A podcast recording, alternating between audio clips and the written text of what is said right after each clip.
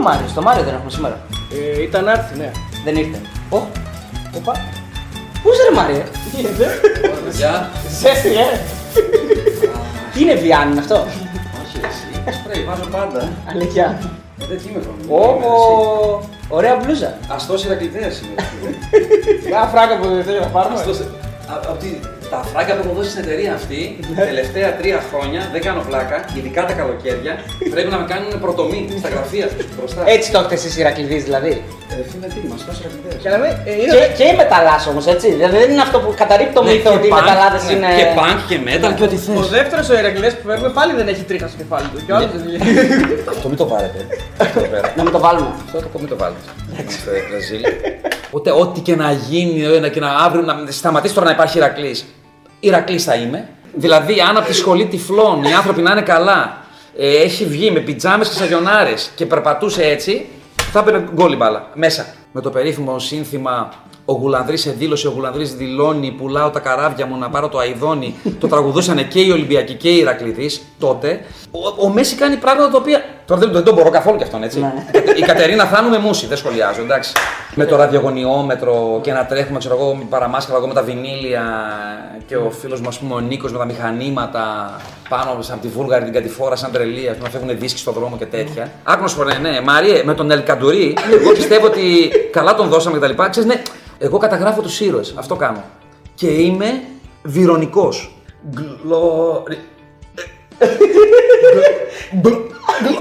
Μία ένεση μέσα στο μάτι ή ένα υπνοτικό διάρκειας 5 ωρών στο τσάι, τον βάζει στο αεροπλάνο και ξυπνάει η Θεσσαλονίκη. Αυτό. Χάλια μας τολωμένος έτσι. Πέμπτο μπεταράδες guest με προσκεκλημένο και επίτιμο καλεσμένο τον Μάριο Ασλαμά. Με ξεφτυλίσανε πέμπτο. Τι τιμή είναι αυτή. Ευχαριστούμε που αποδέχτηκες την πρόσκληση και θέλω να σου πω. Τι τιμή είναι ακριβή, δώσε λεφτά. Τι τιμή δώσε. Θέλω να σου πω ότι είσαι ο προσκεκλημένος με τα περισσότερα μηνύματα και τις περισσότερες ερωτήσεις από το κοινό. Ο πιο αγαπητός δηλαδή μέχρι στιγμής. Γι' αυτό θα γίνει και επίτιμος. Στο τέλος θα πάρεις το κλειδί του γραφείου. Αναμενόμενο, πάμε παρακάτω. Λοιπόν, καλώς όρισες και δεν ξέρω από πού να αρχίσουμε. Καλώς σας βρήκα. Πού να? Από πού να αρχίσουμε δεν ξέρω. Δηλαδή, δεν άκουσα το R. Άκουσα από πού να αρχίσουμε. Είναι τόσο πολλά που μπορεί να συζητήσει κανείς με τον Μάριο Ασλαμά. Οπότε να σου πω κάτι. Μια συμφωνία, όχι για ποδόσφαιρο. Πάμε. Κάτσε, θα πούμε και για ποδόσφαιρο, θα πούμε και για στοίχημα. Καταρχάς θες να αρχίσουμε για το αν παίζεις στοίχημα, αν ασχολείσαι. Πρέπει να έχω παίξει στη ζωή μου. Παίζεις πεταράδες εννοείται. Έχω παίξει στη ζωή μου τρομακτικά λίγο, αλλά έπαιζα όταν πρωτοήθε στην Ελλάδα. Τότε με τον τέτοιο, με τον Παρασίδη. Με είχε χώσει λίγο, όχι, ο Παναγιώτης Παπαδόπουλος. Που είναι ο αδερφός μου, ας πούμε, σε εισαγωγικά αδερφός μου, γιατί ο αδερφός μου πεθάνει. Και είμαστε μαζί στην Τρόικα, στο Λίμπερο. Ο Παναγιώτης Παπαδόπουλος, που του έχω δώσει και προσωνύμια, ας πούμε, The Bucket Drip, ο άνθρωπος την πάρει το κουβά. Με εκείνον. Μετά λίγο τα παράτησα. Και τώρα τίποτα, όχι. Τώρα, αν παίξω τελευταία δεκαετία, πρέπει να έχω παίξει 4 με 5 φορές, τις οποίες οι 3 είναι το εξής στοίχημα. Η Αγγλία να πάει τελικό. Άρα κουβάς. Οπότε μην ρωτάς τι κάνω. Φυσικά οι περισσότεροι θα το γνωρίζουν, είσαι αγγλόφιλος και φανατικός Manchester United. Βρετανόφιλος και Manchester United, ναι. Και από τη Liverpool. Οποιοσδήποτε Βρετανόφιλος, ναι. Δεν υπάρχει άνθρωπος, δηλαδή όταν ακούω άνθρωπο που έχει αγαπήσει το αγγλικό ποδόσφαιρο από τη Liverpool, δεν υπάρχει αυτό. Αγαπάς από τη Liverpool μόνο τη Liverpool. Γιατί δεν έχει παίξει αγγλικό ποδόσφαιρο μετά τον Κέβιν Κίγκαν. Δεν την παραδέχεσαι καθόλου που παίρνει συνέχεια έτσι, η Champions League, έχει πάρει τα περισσότερα από αγγλικές ομάδades. Δεν μου λέει κάτι γιατί ξέρεις τι. Και ο Σάντος, ας πούμε, παίρνει κάποιο τρόπο. Δεν παίζει μπάλα δηλαδή. Δεν θέλω να τον βλέπω. Έχει έναν κινησμό, έχει κάτι ανιαρό, έχει δεμαρέμα. Και ένα κινησμό δεν θα έλεγε κανένας. Για μένα η United τότε που πήρε το τρέμπι. Όχι. Ότι έμπαινε μέσα η αλλαγή, ας πούμε, έβαζε γκολ στο τέλος. Άλλο έπαιζε όμως επί 70-75 λεπτά μπάλα, ας πούμε, μπαλάρα. Κυριαρχική και όμορφη μπάλα. Εγώ να πω ότι έγινα United, για μην υπάρξει και λόγω ηλικίας. Δεν λέω την ηλικία μου, γιατί ειδικά στον αέρα. Μην την πεις, γιατί μας βλέπουν και γυναίκες. Οπότε ας μείνει αυτός ο μύθος. Με κατατρέχει το σύνδρομο της Αλίκης. Δεν σχολιάζω, ας πούμε. Εγώ έγινα United στα πέτρινα της χρόνια, όταν είχε να πάρει 26 χρόνια τίτλο. Εγώ έγινα περίπου στα 10-12, τότε ψηρικάς. Ήταν μόδα να είσαι Liverpool, δηλαδή. Που ήταν μόδα να είσαι Liverpool, Arsenal. Ναι. Leeds United, πάρα πολύ Leeds United, την οποία ατελείωτο respect. Ναι, έχεις πει ότι σου άρεσαν οι παίκτες της Leeds που έμπαιναν μέσα επειδή ήταν σαν άγγελοι. Αυτό ναι, στο τελικό του 1973, στο Καθατζόγλιο, ναι. Που ήμουν εγώ τότε στο σπίτι της μητέρας του αδερφού μου, με τη μητέρα μου, γιατί ήμασταν με τον αδερφό μου από κοινό πατέρα. Ο μπαμπάς μου ήταν στο γήπεδο, στο Καθατζόγλιο, με τη σφαγή της Leeds United, στις 3-4, με τη σφαγή του Μίχα, για τον οποίο έχω, μακάρι ο άνθρωπος να ζει, έχω ακούσει ότι ζει. Ναι, αν ζει πρέπει να είναι 90-92. Έχεις πει πολλά. Και εγώ να του κάνω ερωτήσεις. Ναι, να είναι γερός ο άνθρωπος, μακάρι να ζει, μακάρι να ζει. Ωραία, Ηρακλής πώς έγινες μια που πιάσαμε τα... Από τον μπαμπά. Και ασχολιώσου να πήγαινες, έτρεχες. Ο μπαμπάς πρόσφυγας, ήρθε μωρό στην αγκαλιά της μάνας του από την Προύσα και έγινε Ηρακλής. Πρόσφυγας και δεν έγινε ΠΑΟΚ, αφού όλοι οι πρόσφυγες ΠΑΟΚ. Ναι, αυτό το καπέλωμα δεν. Αυτό το καπέλωμα, ας πούμε, έχω εργολαβία την προσφυγιά, δεν τον μπορώ, ας πούμε. Ούτε στην Αθήνα με την ΑΕΚ ή τον Πανιόνιο. Το έχω εργολαβία την προσφυγιά, εντάξει. Εντάξει, βέβαια. Τότε τζάμπα κράζουμε τον Νταλάρα που είχε εργολαβία την Κύπρο. Που όπως έλεγε και ο Πανούς, είχε φτιάξει και μια πισίνα στο κύμα της Κύπρου. Ναι, και αυτό είναι αυτό. Ναι, ο Τζιπάκος, μεγάλος Τζιπάκος. Τον είχα συναντήσει στην Άνδρο, σε φάση τελείως κινηματογραφικής σουρεάλ, δεν υπάρχει, ας πούμε, με τη Φιλιππινέζα του. Ναι, και τα μωρά και την σύντροφό του και τέτοια. Η οποία ήταν κόρη εφοπλιστή, αν θυμάμαι καλά. Ναι, νομίζω. Και του λέω, μάτζι, πως μου έχεις κάνει το βιντεάκι και τα λοιπά. Τότε κάναμε διακοπή στην Ομέγα τηλεόραση, όλη την ψυχοθεραπεία με ρόπ, ναι, και τα λοιπά. Α, ωραία, ναι, τι κάνεις και αυτά. Λέω, διακοπές στην Άνδρο, λέει, ναι, έχω το σπίτι εδώ. Α, λέει, το πούλησα στην εκείνο στην αντίπαρο. Όχι, μου λέει, πήρα και εδώ. Η κρίση και η φτώχεια θέλουν καλοπέραση. Ήτανε λίγο, ναι, τα έλεγε αλλιώς, έπρατε αλλιώς. Εντάξει, μια χαρά τα έπρατε. Το rock and roll είναι πλούτος, ρε παιδιά. Είναι ομορφιά και πλούτος. Στην Ελλάδα. Είναι καπιταλιστές, δηλαδή. Στη γενιά μου, και κυρίως η γενιά μου ταύτισε το ροκ με. Με την αντίδραση και την επαναστασία. Μιζέρια, είμαι χάρια, σέρνομαι και πρέπει να βρωμάω κτλ. Δηλαδή. Ναι, okay. Με το ίδιο που κάναμε αποδείξαμε ότι δεν είναι ροκάδες. Ναι, δεν το σχολιάζω. Ναι. Πάμε λίγο στον Ηρακλή. Τι σημαίνει, γιατί μας λέγανε πάρα πολύ να φέρουμε κάποιον από τον Ηρακλή, κάποιον Ηρακλειδέα. Καθίστε, παιδιά, φέραμε Ηρακλειδέα. Λοιπόν, τι σημαίνει Ηρακλής για σένα και πώς είναι όλα αυτά τα χρόνια τώρα που είναι πάρα πολύ δύσκολα για έναν Ηρακλειδέα. Πέτρινα, πολλά πέτρινα χρόνια. Είναι η ζωή μου. Κόψτε, αυτό ήταν πολύ. Ναι, πραγματικά αυτό το έλεγα. Όχι, ευτυχώς δεν είναι μόνο ο Ηρακλής η ζωή μου. Ευτυχώς. Ούτε το ποδόσφαιρο, ευτυχώς. Αυτό ήταν αυτοκτονικό. Ο Ηρακλής είναι η ζωή μου. Ένα κομμάτι της ζωής μου. Είναι ένα κομμάτι της ζωής μου. Δηλαδή, πρωτοπήγα Καφτατζόγλιο. Καταρχάς, μετά το μευτήριο, ο μπαμπάς μου με το ταξί το σταμάτησε το Καφτατζόγλιο. Και η μάνα μου είχε φρικάρει, ας πούμε. Σε βάφτιζε. Όχι, το μευτήριο. Στο Καφτατζόγλιο με πήγε εκεί μπροστά και μετά φύγαμε το ταξί, πήγαμε στο σπίτι. Οκ, οπότε δεν το σχολιάζω. Είναι κομμάτι της ζωής μου. Ναι. Πονάω για τον Ηρακλή.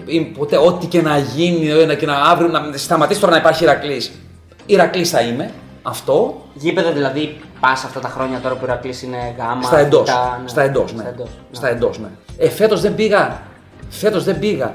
Σε 2 ή 3 μάτς που ήμουνα στο στούντιο αναγκαστικά, στο Λίμπερο, και 1-2 μάτς ακόμη δεν πήγα, που το ένα που ήταν χάλια ήμουνα με πυρετό και τέτοια. Σε αυτό. Πηγαίνω. Ιστορικά, ρε παιδί μου, αν μπορούσες να θυμηθείς ποια ήταν η μεγαλύτερη επιτυχία, όχι επιτυχία, η μεγαλύτερη γκάβλα που έχεις νιώσει βλέποντας τον Ηρακλή, έτσι, ένα παιχνίδι, ένα γκολ, μια πρόκριση. Λοιπόν, επειδή είμαι Ηρακλής. Η μεγαλύτερη καύλα είναι η χαμένη ευκαιρία του Μιτόσεβιτς. Το είπαμε και ερώτηση. Γιατί, ας πούμε, εντάξει, ναι, ο παδός του ΠΑΟΚ θα πει είναι το hat trick του Αθανασιάδη. Έχει κάνει hat trick αυτός. Ψαγιάννα μπορεί. Όχι, ξέρω εγώ, ο Αριανός μπορεί να σου πει το καλάθι του Γκάλι που κάνει έτσι και την αμολάζει και τέτοια. Σίγουρα. Επίσης, στο μπάσκετ είμαι φόλα στην μπάσκετ. Έχει χάσει και ο Γαθοκλός μεγάλη ευκαιρία, αλλά Μιτόσεβιτς όμως τον Άρη. Ναι, αλλά για μένα του Μιτόσεβιτς είναι στις 3 κορυφές του πλανήτη. Εκεί που τους περνάει όλους ο Χατζηπαναγής και του δίνει το έκτο. Την βάζει τυφλός με σαγιονάρες και πιτζάμες. Δηλαδή, αν από τη σχολή τυφλών οι άνθρωποι να είναι καλά, έχει βγει με πιτζάμες και σαγιονάρες και περπατούσε έτσι, θα έπαιρνε γκόλι μπάλα μέσα. Αυτή για μένα είναι η κορυφαία στιγμή του Ηρακλή. Αυτό. Ναι. Επειδή είμαι Ηρακλής. Εκεί ο άλλος ο Ηρακλειδέας που φέραμε εδώ πέρα που. Γιατί η ιστορία του Ηρακλή έχει πολλά κοινά με της Αγγλίας. Ναι. Τι θα γινόταν αν. Σε μικρές λεπτομέρειες που έχασε το. Ναι. Τι θα γινόταν αν ο αποκλεισμός με την Βίσλα Mm-hmm. Είναι δηλαδή αποκλεισμός. Ήμουνα μέσα στο μάτς. Ναι, είναι Ηρακλή. Στην παράταση δεν ήταν. Ναι, είναι αποκλεισμός Ηρακλή. Το φάουλ είναι ο ορισμός του Μπιζάρ. Ναι, ναι. Του Μπιζάρ γκολ. Καταρχάς μας το βάζει ένας τύπος, Σέρβος αν θυμάμαι καλά, έτσι. Ναι, δεν θυμάμαι. Ναι. Που έχει μοϊκάνα. Είναι πίσω μια δεκαετία. Δηλαδή ο Μπέκαμ την είχε κάνει ήδη άλλα 52 κουρέματα και μου σκάει μύτη αυτός, όπως και ο Στοχ. Που αυτό δεν το αντέχω. Φαλακρός με μοϊκάνα είναι, δεν υπάρχει. Ο Στοχ ήταν ένας από αυτούς που δεν παίζανε. Από το βίντεο που έλεγε άλλος. Ποιοι παίζουν, ποιοι δεν παίζανε. Υπάρχει τώρα. Δεν παίξανε. 7 βασικοί. Μας έχουν στείλει μηνύματα να μας πει ποιοι δεν παίζανε. Δηλαδή το έχουν απορία μετά από τόσα χρόνια. Ποιοι δεν παίξανε. Έβαλε παγκίτες. Είχε το Στόχο, έβαλε τον Γιουργιάδη. Ποιοι δεν παίξανε, αγόρι μου, τα ελληνικά μου είναι σπαστά. Καλά λέει ο αγόρας. Η θέση του Στόχου ήταν ο Γιουργιάδης. Ωραία, ο Στόχ δεν έπαιξε. Άρα Στόχο! Γράφω Στόχο! Ναι. Χειρότερο ρε. Νίνης. Στόχο. Ναι. Έπαιξε ο Νίνης. Έβαλε τον Νίνη, ναι. Αλλά δεν ξέρεις τις ομάδες, δεν ξέρεις τους παίκτες. Αγόρι μου! Δεν ξέρεις ποιοι είναι οι βασικοί. Λες εύκολα στον αέρα, δεν παίξανε 5 βασικοί. Θες να τους πω. Που τους κάνεις 4. Θες να τους πω 4. Ωραία, λοιπόν, γράψε. Στοχ. Στοχ, ένα. Λοιπόν, Μαντούρο στα στόχ. Μαντούρο δεν πιάνεται. Ποιος δεν έπαιξε. Ρε πού στην καμποτέλη. Δεν έβαλε εσύ. Ιστερικό είσαι. Άστο ρε το Μαντούρο. Ποιοι δεν παίξανε. Δεν παίξανε. Πέντε. Τελικά οι ματσικοί δεν παίζανε. Ναι, παίζανε του πάω κανονικά, ένας-δύο λείπανε. Λέει ο Βούκιτς τελικά ήταν βασικός ή όχι τότε, που του λέει αυτός ο Βούκιτς. Και του λες εσύ γιατί παίζεις βασικός. Βασικά πρωταγωνιστής του ΠΑΟΚ είναι ο Κυπουρός, ο γκολκίπερ του Ηρακλή. Ναι. Συμπαθές το παιδί, αλλά και πραγματικά τα δύο Κυπουρός του Βαγγέλη Γερμανού θα πιάνε κάτι, δεν τίθεται θέμα. Λέει θα ήθελα να είμαι Κυπουρός, δεν τίθεται θέμα. Και ο Νικοπολίδης ήταν και ο Νουάτσι, ναι. Και ο Νουάτσι, ο οποίος δίνει μια-δυο ασίστ σε παίκτες του ΠΑΟΚ. Αλλά κατέβηκε ο ΠΑΟΚ κανονικά και με. Κατέβηκε και με. Ξέρετε, σκίστε προς το. Αφού είπαν. Είχαν πάει και νομίζω ο Παδί στην προπόνηση με τη γριά, κατέβα κανονικά και τα πάει. Λογικό είναι, όχι λογικό είναι. Πόσα χρόνια έχει να σας νικήσει ο ΠΑΟΚ? Εντάξει, πάρα πολλά. Άρα η χειρότερη και καλύτερη στιγμή. Γι' αυτό δεν ανεβαίνουμε. Από τα χρόνια. 120 χρόνια. Η χειρότερη και καλύτερη στιγμή είναι η ίδια. Κοιτάξτε, εγώ στιγμή θεωρώ εκείνη. Ας πούμε.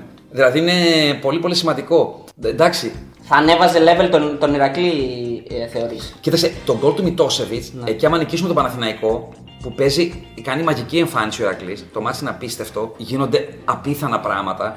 Ο Ταράσης, ο Κώστας ψάχνει το Χατζηπαναγή all over the place. Δεν το βρίσκει πουθενά, ας πούμε. Γίνεται χαμός. Είναι αυτό το αν, ρε παιδί μου. Είναι αυτό το αν. Τι θα γινόταν αν το 85 είχαμε εμείς τον Κωστίκο? Θα το παίρναμε ο Ηρακλής. Αυτό δεν ζητεί κανείς όποιος βλέπει μπάλα. Πρώτος είναι που θα το παραδεχθεί ο ίδιος ο Γιώργος Κωστίκος. Ας τον ρωτήσει κάποιος. Ο ΠΑΟΚ έχει τη σεζόν εκείνη εκεί έχει πολύ καλά στημένα. Στημένα χωρί να έχει καμία στατικές φάσεις. Ναι. Και έχει πολύ καλά φόρ. Αυτό. Ο Ηρακλής εκείνη τη σεζόν ας κάνει 35 ευκαιρίες. Άρα η καλύτερη ομάδα του Ηρακλή που έχεις δει εσύ μέχρι τώρα είναι αυτή, εκείνη η ομάδα. Θα έλεγα μάλλον ναι, εκείνη η δεκαετία του 80, ναι. Και ο αγαπημένος σου παίκτης, να πούμε Χατζηπαναγή ή έχουμε να πούμε κάτι άλλο από το προφανές? Με τίποτα. Ήμουν σίγουρος ότι δεν θα είναι Χατζηπαναγής. Με τίποτα. Όχι. Πλένω το στόμα μου με ανθό νερό όταν λέω Χατζηπαναγή, ξεκάθαρα. Ο οποίος παρεμπιπτόντως ήταν παίκτης για τον Ηρακλή εκεί. Αυτά που ακούω, αν πήγαινε και αν έκανε και αν και αν και αν. Καλά, ναι, δεν μπορούσε να γίνει ο καλύτερος παίκτης του κόσμου αν έπαιρνε μεταγραφή, αν έπαιζε στην Ελλάδα. Ναι, εντάξει. Όχι. Ναι, το πιστεύω. Πιστεύω. Πώς το πιστεύω? Όχι, γιατί λες ότι ήταν για τον Ηρακλή. Πώς το πιστεύω, βέβαια, δεν το σχολιάζω καν. Όχι, ήταν για κίνητρα που ήταν η παίκτης για Ηρακλή. Σε εκείνον τον Ηρακλή. Όλα γύρω του εννοείς, σχεδόν αυτός. Ναι. Απλά άθελά του ο Βάσια καπέλωσε 1002 άλλα καλά που είχε εκείνος ο Ηρακλής. Άθελά του. Δεν λέω προσθέτω, με την παρουσία του. Δηλαδή από εκείνον τον Ηρακλή τι λένε όλοι? Ο Χατζηπαναγής. Αυτό. Ενώ έκανε ας πούμε η ομάδα μαγικά πράγματα και με Νίκο Αλέφαντο. Και με Άγνες Σίμονσον, το Σουηδό, το Πονταράς, και με τον Ράους, το Γερμανό. Λοιπόν, αγαπημένος παίκτης οπότε, ποιος είναι? Λοιπόν, αγαπημένοι ποδοσφαιριστές Ηρακλή, Τέλις Μπατάκης, δεκαετία 70. Που έγινε και πρόεδρος μετά. Για μένα ο Έλληνας Billy Bremner, ξεκάθαρα, ο τεράστιος Σκοτσέζος της Leeds United. Τέλις Μπατάκης, για μένα ο Έλληνας Billy Bremner. Κώστα Σαϊδινίου, απίθανο δεκάρι, που πήγε μετά στον Ολυμπιακό. με το περίφημο σύνθημα «Ο Γουλανδρής εδήλωσε, ο Γουλανδρής δηλώνει, πουλάω τα καράβια μου να πάρω το αηδόνι». Το τραγουδούσαν και οι Ολυμπιακοί και οι Ηρακλειδείς τότε, στις παλιές καλές ωραίες εποχές που δεν υπήρχαν, ας πούμε, συνθήματα με ευεία και μάνες και πατεράδες. Τραγουδούσες για την ομάδα και τον παίκτη. Και μετά πάμε Λάκη Παπαγιωάννου. Α, Λάκη Παπαγιωάννου. Και Ζίκη Γκρέταρσον, για μένα. Δανός ήταν αυτός. Ισλανδός, στους τρεις κορυφαίους ξένους που έχουν έρθει στην Ελλάδα. Ρώτησε γι' αυτό. Είναι ο θείος του μετέπειτα παίκτη της ΑΕΚ. Α, μάλιστα. Ο θείος του είναι, ναι. Mm-hmm. Και αγαπημένος προπονητής. Θα σου πω για Γκρέταρσον. Ρώτησε ο Μισελ Πλατινί μετά το Γαλλία-Ισλανδία 1-1. Αυτός που είναι φυλακή τώρα. Δεκαετία του 80, Γαλλία, εκείνη η τεράστια Γαλλία. 1-1 Ισλανδία μέσα στο Παρίσι. Να. Ρώτησε γι' αυτόν ο Πλατινί πού παίζει. Πού παίζει κανονικά. Αυτό είναι από τίτλο ελληνικής αθλητικής εφημερίδας. Ρώτησε γι' αυτόν ο Μελισσανίδης. Κανονικά. Ναι. Και όταν έμαθε που το είπαν Ηρακλής, είπε ο Χατζηπαναγής. Α, Τριανδρία κτλ. Ναι, αυτός που είναι φυλακή. Γρηγόρης Φανάρας που είναι γειτονάς μου. Πολύ ωραίος γκολκίπερ. Πολύ ωραίος γκολκίπερ. Με τρομακτική παρουσία λόγω μουστακιού. Του έδινε μια μυθική διάσταση του μουστάκι. Έχει σχετική αναφορά στο βιβλίο του ο Κωνσταντίνος Καμάρας, ο γιος του Αριστίδη Καμάρα, του αμυντικού του Παναθηναϊκού, με πόσο δέος αντίκρισαν τα παιδικά του μάτια πρώτη φορά στη Λεωφόρο Αλεξάνδρας, Παναθηναϊκός Ηρακλής, του Γρηγόρη Φανάρα. Ήταν επιβλητική παρουσία. Γενικά. Πάρα αυτά ο Παναγιώτης είναι 6-2-0 και τη μέρα. Αν μπορούσαμε να πούμε, ρε παιδί μου. Αγαπημένο του Ηρακλή, έτσι. Ναι, του Ηρακλή. Αν πούμε εκτός Ηρακλή, δηλαδή στα παλιά τα χρόνια, ποιος πιστεύεις ότι ήταν ο καλύτερος ποδοσφαιριστής για σένα? Να δω πόσο διαβασμένος είναι. George Best. Όχι, ρε. Α, για Έλληνα μιλάμε. Για Ελλάδα. George Best όμως είναι σίγουρα. Έτσι, αυτό έχεις πει. Εντάξει, ναι. Γιατί ήταν αυτό καταστροφικός, δηλαδή ήταν rock star και μέσα σε όλο αυτό έβλεπες κάτι. Θες να κλείσουμε με Ελλάδα και μετά μόνο. Ναι. Μπερδεύουμε όλα μαζί. Για Ελλάδα. Νεοτάκης Λουκανίδης, από όλα όσα έχω ακούσει. Ξεκάθαρα από όλους τους παλιούς αντιπάλους του. Είχα τύχει να μιλήσω μαζί του μία φορά, δύο φορές για από 5 λεπτά. Είπα να δώσω το βιβλίο του και μου λέει: Πάνε, αγόρασε το μόνος. Το αγόρασα, να δώσω ένα βιβλίο έτσι. Θεός ευχαριστώ τον Νεοτάκη. Και ο πατέρας του Βαγγέλη Κουσουλάκη, πάω τώρα πολύ παλιά, ο Τσαγανιάς, τεράστια μορφή. Πεκτούρα ο Βαγγέλης Κουσουλάκης. Ολυμπιακό Κουσουλάκης. Πεκτούρα. Κάνει εντύπωση που δεν λες από Παναθηναϊκό τότε στη μεγάλη ομάδα που πήγε στο Wembley και. Εντάξει, από εκείνη. Εντάξει, οκ. Ήταν το Μίμη Δωμάζου, από Άνθιμο Καψί, οκ. Αλλά λέω και κάποιους αγαπημένους μου. Ναι, αγαπημένους. Πέτυχα να τους βίωσα εγώ, το αγαπημένο και αναγνωρίζω πολλές αξίες. Το να μπει στην καρδιά σου τώρα, κάτσε γιατί είναι στιγμή λίγο, να σκεφτώ λιγάκι. Αναγνωρίζεις, ρε παιδί μου, εκτός και του παικτικού και σαν άνθρωπο. Δηλαδή, βάζεις και αυτό τον παράγοντα. Γενικά, σαν μορφή. Να. Δηλαδή, ο Μίτσος ο Μαυρίκης, που έγινε τη ζωή προχθές. Του Πανιωνίου. Μπορεί να ήταν ο σούπερ παικτάρας, αλλά ήταν παίκτη σύμβολο όχι μόνο του Πανιωνίου, γενικά των 80's. Δηλαδή, έχω φαλάκρα και τη δείχνω. Όχι κάνω μαγκές, κάνω και αμερικάνα. Τσάκωνας, κανονικός. Ναι, μπράβο. Όπως ο Τζαλακός του Αθηναϊκού, ας πούμε. Έχω 23 τρίχες, τις γυρίζω εδώ πέρα έτσι. Το μαλλί δάνειο είναι αυτό. Μπράβο, ναι. Και άμα λάχη βγάζω και τα ζάρα και τις χτενίζω. Μαγκιά, αυτό. Έχω πολλούς παλιούς που δυστυχώς δεν τους πρόλαβα. Αλλά εγώ τους σέβομαι και νιώθω ότι τους έχω δει. Από νέους, για να πάρουμε και το νέο κοινό. Να πω, Τάκη Νικολούδη. Ηρακλή, ΑΕΚ, Ολυμπιακό. Και έφυγε και Ελλάδος και βάλει το σημαντικό γκολ με η κορυφαία εμφάνιση ατομική Έλληνα ποδοσφαιριστή στην Ευρώπη. Derby County ΑΕΚ. Τον βαράν 30 Άγγλοι, δεν μπορούν να του πάρουν την μπάλα. Τάκης Νικολούδης. Οι Άγγλοι δεν κάνουν τίποτα άλλο, βαράνε. Από Ηρακλή και τίποτα άλλο. Ας τρελαίνεις. Πέρα την πλάκα για το Λουκανίδη που λέει το ο Μάριος, και εμένα από διηγήσεις, εντάξει, προφανώς δεν έχουμε εικόνα, γιατί δεν έχει και υλικό για την εποχή του Λουκανίδη πάρα πολύ. Από τον πατέρα μου και τέλος πάντων από άλλους ανθρώπους, λένε ότι είναι ο πιο πλήρης παίκτης που υπήρξε ποτέ στην ζωή. Τον ίδιο πατέρας μου ήταν μέσα ο πατέρας μου, στη Λεωφόρο Αλεξάνδρας, Ελλάδα Βόρεια Ιρλανδία. Που χτυπάει στο ξεκίνημα του αγώνα, πολύ νωρίς, το κεφάλι του στο πεζούλι που είχε λεωφόρος τότε. Από την πλάγια γραμμή περίπου 25-30 εκείνο το φιλικό το πεζούλι. Ανοίγει το κεφάλι του και έχει παγκώσει όλο το γήπεδο, ας πούμε. Γιατί τώρα με Βόρεια Ιρλανδία ξέρεις αέρα, εντάξει, πηδάτε παλικάρια και τέτοια. Γυρίζει με το κεφάλι με πανιά, ματωμένα και δεν χάνει κεφαλιά. Και πηγαίνουν Βορειοελλανδοί και ζητάνε όλη τη φανέλα του. μετά τον αγώνα. Ορχήστρα, κανονικά. Ο Έλληνας Τζον Τσάρλς, παρετών Τζον Τσάρλς, ο πιο ολοκληρωμένος ξένος ποδοσφαιριστής, ο περήφανος Ουαλός, ακόμη και τώρα πιτσερικάδες οπαδοί της Γιουβέντους, στα δωμάτια τους έχουν τον Τζον Τσάρλς. Εύχομαι όχι δίπλα στον CR6,5. Στον μέγα αυτό ψευτοπόζερο τα. Άρα δηλαδή, για να πάμε σε μια ερώτηση, Μέση vs Ρονάλντο, είσαι Μέση ή δεν μπαίνεις καν σε ασυζητητή. Θεωρώ τραγικό, ναι. Τραγικό, δεν υπάρχει σύγκριση Μέση Ρονάλντο. Ναι. Ο ένας είναι ένας αθλητής. Βέβαια, υπάρχει ο αντίλογος ότι ο ένας έχει πάρει κάτι με την εθνική του, ο άλλος δεν έχει καταφέρει τίποτα. Και μάλλον ναι, γιατί ο άλλος δεν έχει εθνική ομάδα. Πρέπει να γίνει εθνική Καταλωνίας για να πάρει κάτι ο άλλος. Κάτσε, Αργεντίνος είναι ο Μέσης. Δεν του λέει κάτι η Αργεντινή. Ναι, επειδή μεγάλωσε. Από μικρός συζητείται, αυτός νομίζω ότι πάει η Αργεντινή και. Ξέρεις. Okay. Δεν τον δένει κάτι για να παίξει για. Τι. Δεν υπάρχει σύγκριση. Ο Μέση κάνει πράγματα τα οποία. Τώρα δεν τον μπορώ καθόλου κι αυτόν, έτσι. Ναι. Η Κατερίνα Θάνου με μουσι, δεν σχολιάζω, εντάξει. Η Κατερίνα Θάνου. Πραγματικά. Βάλε την Κατερίνα Θάνου και δίνω το Μέση. Η Κατερίνα Θάνου με μουσι. Βάλτε το έχω κάνει εγώ. Δεν το έχω κάνει με φίλο μου. Λέει, μα δεν καλά είσαι κόσμο, λέει, δίκιο έχεις. Η Κατερίνα Θάνου, η κοπέλα, είναι σε μουσι. Κοντά ήταν. Αυτό δεν ξέρω. Όχι, την κοπέλα έχω με την Κατερίνα, μια χαρά η Κατερίνα Θάνου. Αλλά είναι με μουσι. Κάνει αδιανόητα πράγματα. Ο άλλος τελευταία φορά που ντρίπλαρε αντίπαλο είναι ο τελευταίος ποδοσφαιριστής Ρονάλντο που είδαμε, ήταν στην Αγγλία. Στη United, ναι. Αυτό. Μετά από εκεί πέρα κυνηγάει στατιστικές. Γκολ, ασίστ. Αριθμούς. Ναι. Στατιστικές. Εντάξει, ναι, ωραία, πηδάει πολύ. Μπράβο, ωραία. Αυτό ναι, όντως και τα τελειώματα, ναι, δεν έχουμε τον άνθρωπο τίποτα. Εντάξει, οκ, μωρέ. Μια που πιάσαμε το εξωτερικό, είπαμε αγαπημένος του George Best. Για ποιο λόγο? Όχι, αγαπημένο, δεν θα βάλα προσωπικά αγαπημένο George Best εγώ. Ατελείωτο respect, έτσι. Τρέλα, λατρεία, ναι, προσκυνώ. Εγώ θα πω λίγο πιο πολύ της δικιάς μου γενιάς. Οι μεγάλες μου καψούρες βρετανικό ποδόσφαιρο είναι δύο. Glenn Hoddle, ξεκάθαρα το κορυφαίο δεκάρι στον πλανήτη όλων των εποχών. Σε αυτό μου το είπε και ο Arsène Wenger την παραμονή. Τη αποφράδας εκείνη τη βραδιάς του αγώνα του ΠΑΟΚ στην Τούμπα με την Arsenal. Τότε που τους έβαλε μες στην πρίζα, ο Ζήσης Πρίζας. Είχα πάει στο ξενοδοχείο, ας πούμε, το προηγούμενο. Όχι το Arsenal, στην Τούμπα λέω. Είχα πάει στο Μακεδονία Παλάς. Αρσένουμε κάτι γυαλιά τότε τέτοια. Ναι. Ο οποίος, ας πούμε, μου κάνει εντύπωση. Μου ζήτησε 1.000.000 συγγνώμη επειδή περίμενα 4-5 λεπτά για να μιλήσει με τον Όφερμαρς. Γιατί. Δεν ξέρει. Και μπορεί να πει ο Έλληνας, ο προπονητής της κάτω Παναγιάς. Ο Σούλης Παπαδόπουλος είπε: Ο Σούλης Παπαδόπουλος πρέπει να τον περιμένεις και μισή ώρα. Ευγενικός είναι ο Σούλης. Ναι, είναι ο Σούλης. Είναι ευγενικός. Θα δει τη κάτω Παναγιάς και να σου πει: Ένα ρε μαγκάκο, μας ζαλίζεις. Κάνει δυνατόν να κοιμηθούμε. Και ο Βεγγέρας μετά. Και μου το λέω: Τον πήρες τότε στη Μονακό, τον πήρα τελείω. Λέει: Τον πήρα γιατί το πίστευα.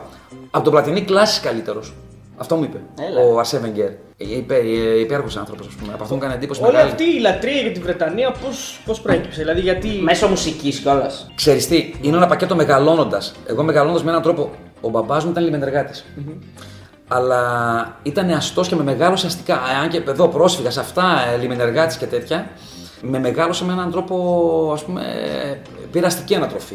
Εγώ το θεωρώ αυτό λίγο πακέτο, ειδικά σε εκείνη την εποχή στη γενιά μου. Δεν μπορούσες να γίνεις κάτι άλλο, βασικά δεν υπήρχε κάτι άλλο. Εγώ κάποια στιγμή, ας πούμε, μέσα του 80, θεωρούμουν διάνοια του ισπανικού ποδοσφαίρου στην Ανατολική Θεσσαλονίκη για ποιο λόγο? Στην Ανατολική Θεσσαλονίκη μόνο. Προφανώς και σε όλους. Εντάξει. Για ποιο λόγο? Επειδή ήξερα 5 ομάδες ισπανικές. Ενώ υπήρχαν στη γειτονιά μου 2 παιδιά fanatics της Stoke City. Να. Είχα 3 Ipswich Town, άρρωστους.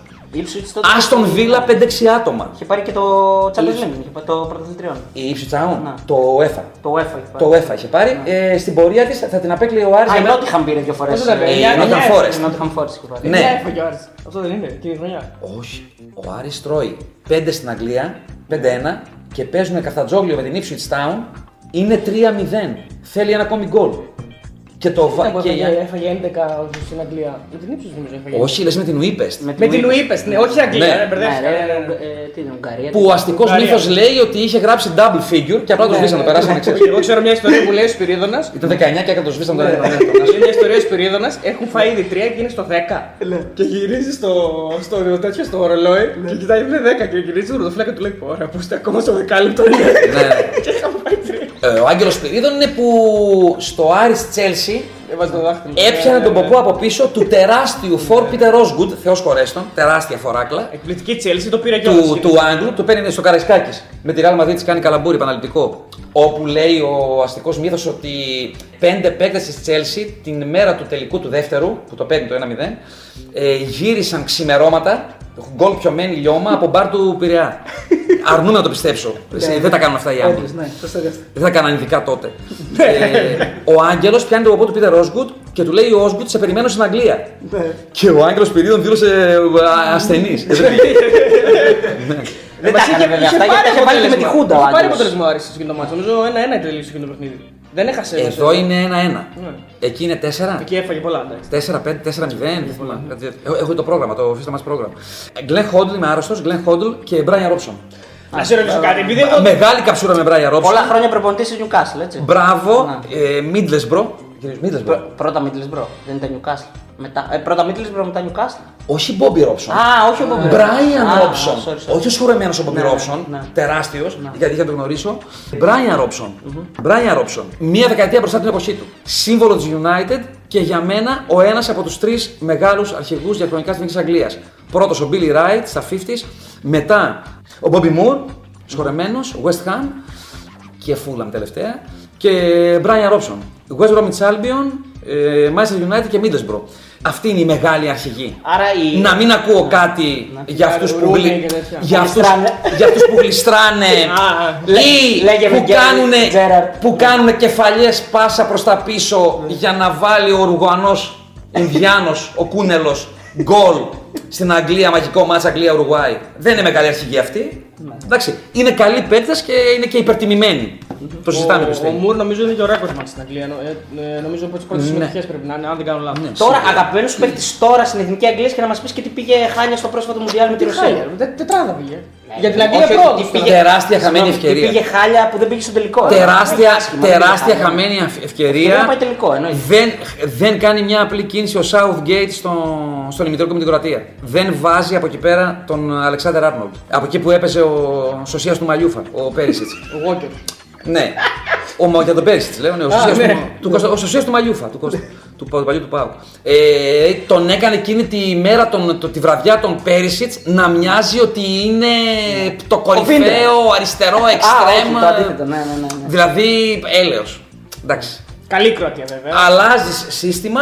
Μέχρι το 30 ήταν λιπόθυμη. Έκανε κοντινό και γνώρισα ότι έχουν ύκτερο. Ναι, ισχύει. Ήταν κατακίτρινη. Εντάξει, βέβαια είχαν παίξει και το βρέξιμο. Ο υπερτιμημένος Ράκιτιτς. Ο ορισμός του υπερτιμημένου. Ο ορισμός του overrated. Δηλαδή πιστεύεις ότι θα έβλεπες στα μάτια τη Γαλλία. Στα μάτια. Σενάριο. Θα γινόταν πόλεμος δύο μεγάλων εθνών. Δεν θα τελείωνε 4-1 όπως τελείωσε. Πόσο 4-1, όπως τελείωσε τελικώς. Αν είχα λεφτά, σου μιλώ ειλικρινά τώρα έτσι. Αν είχα λεφτά.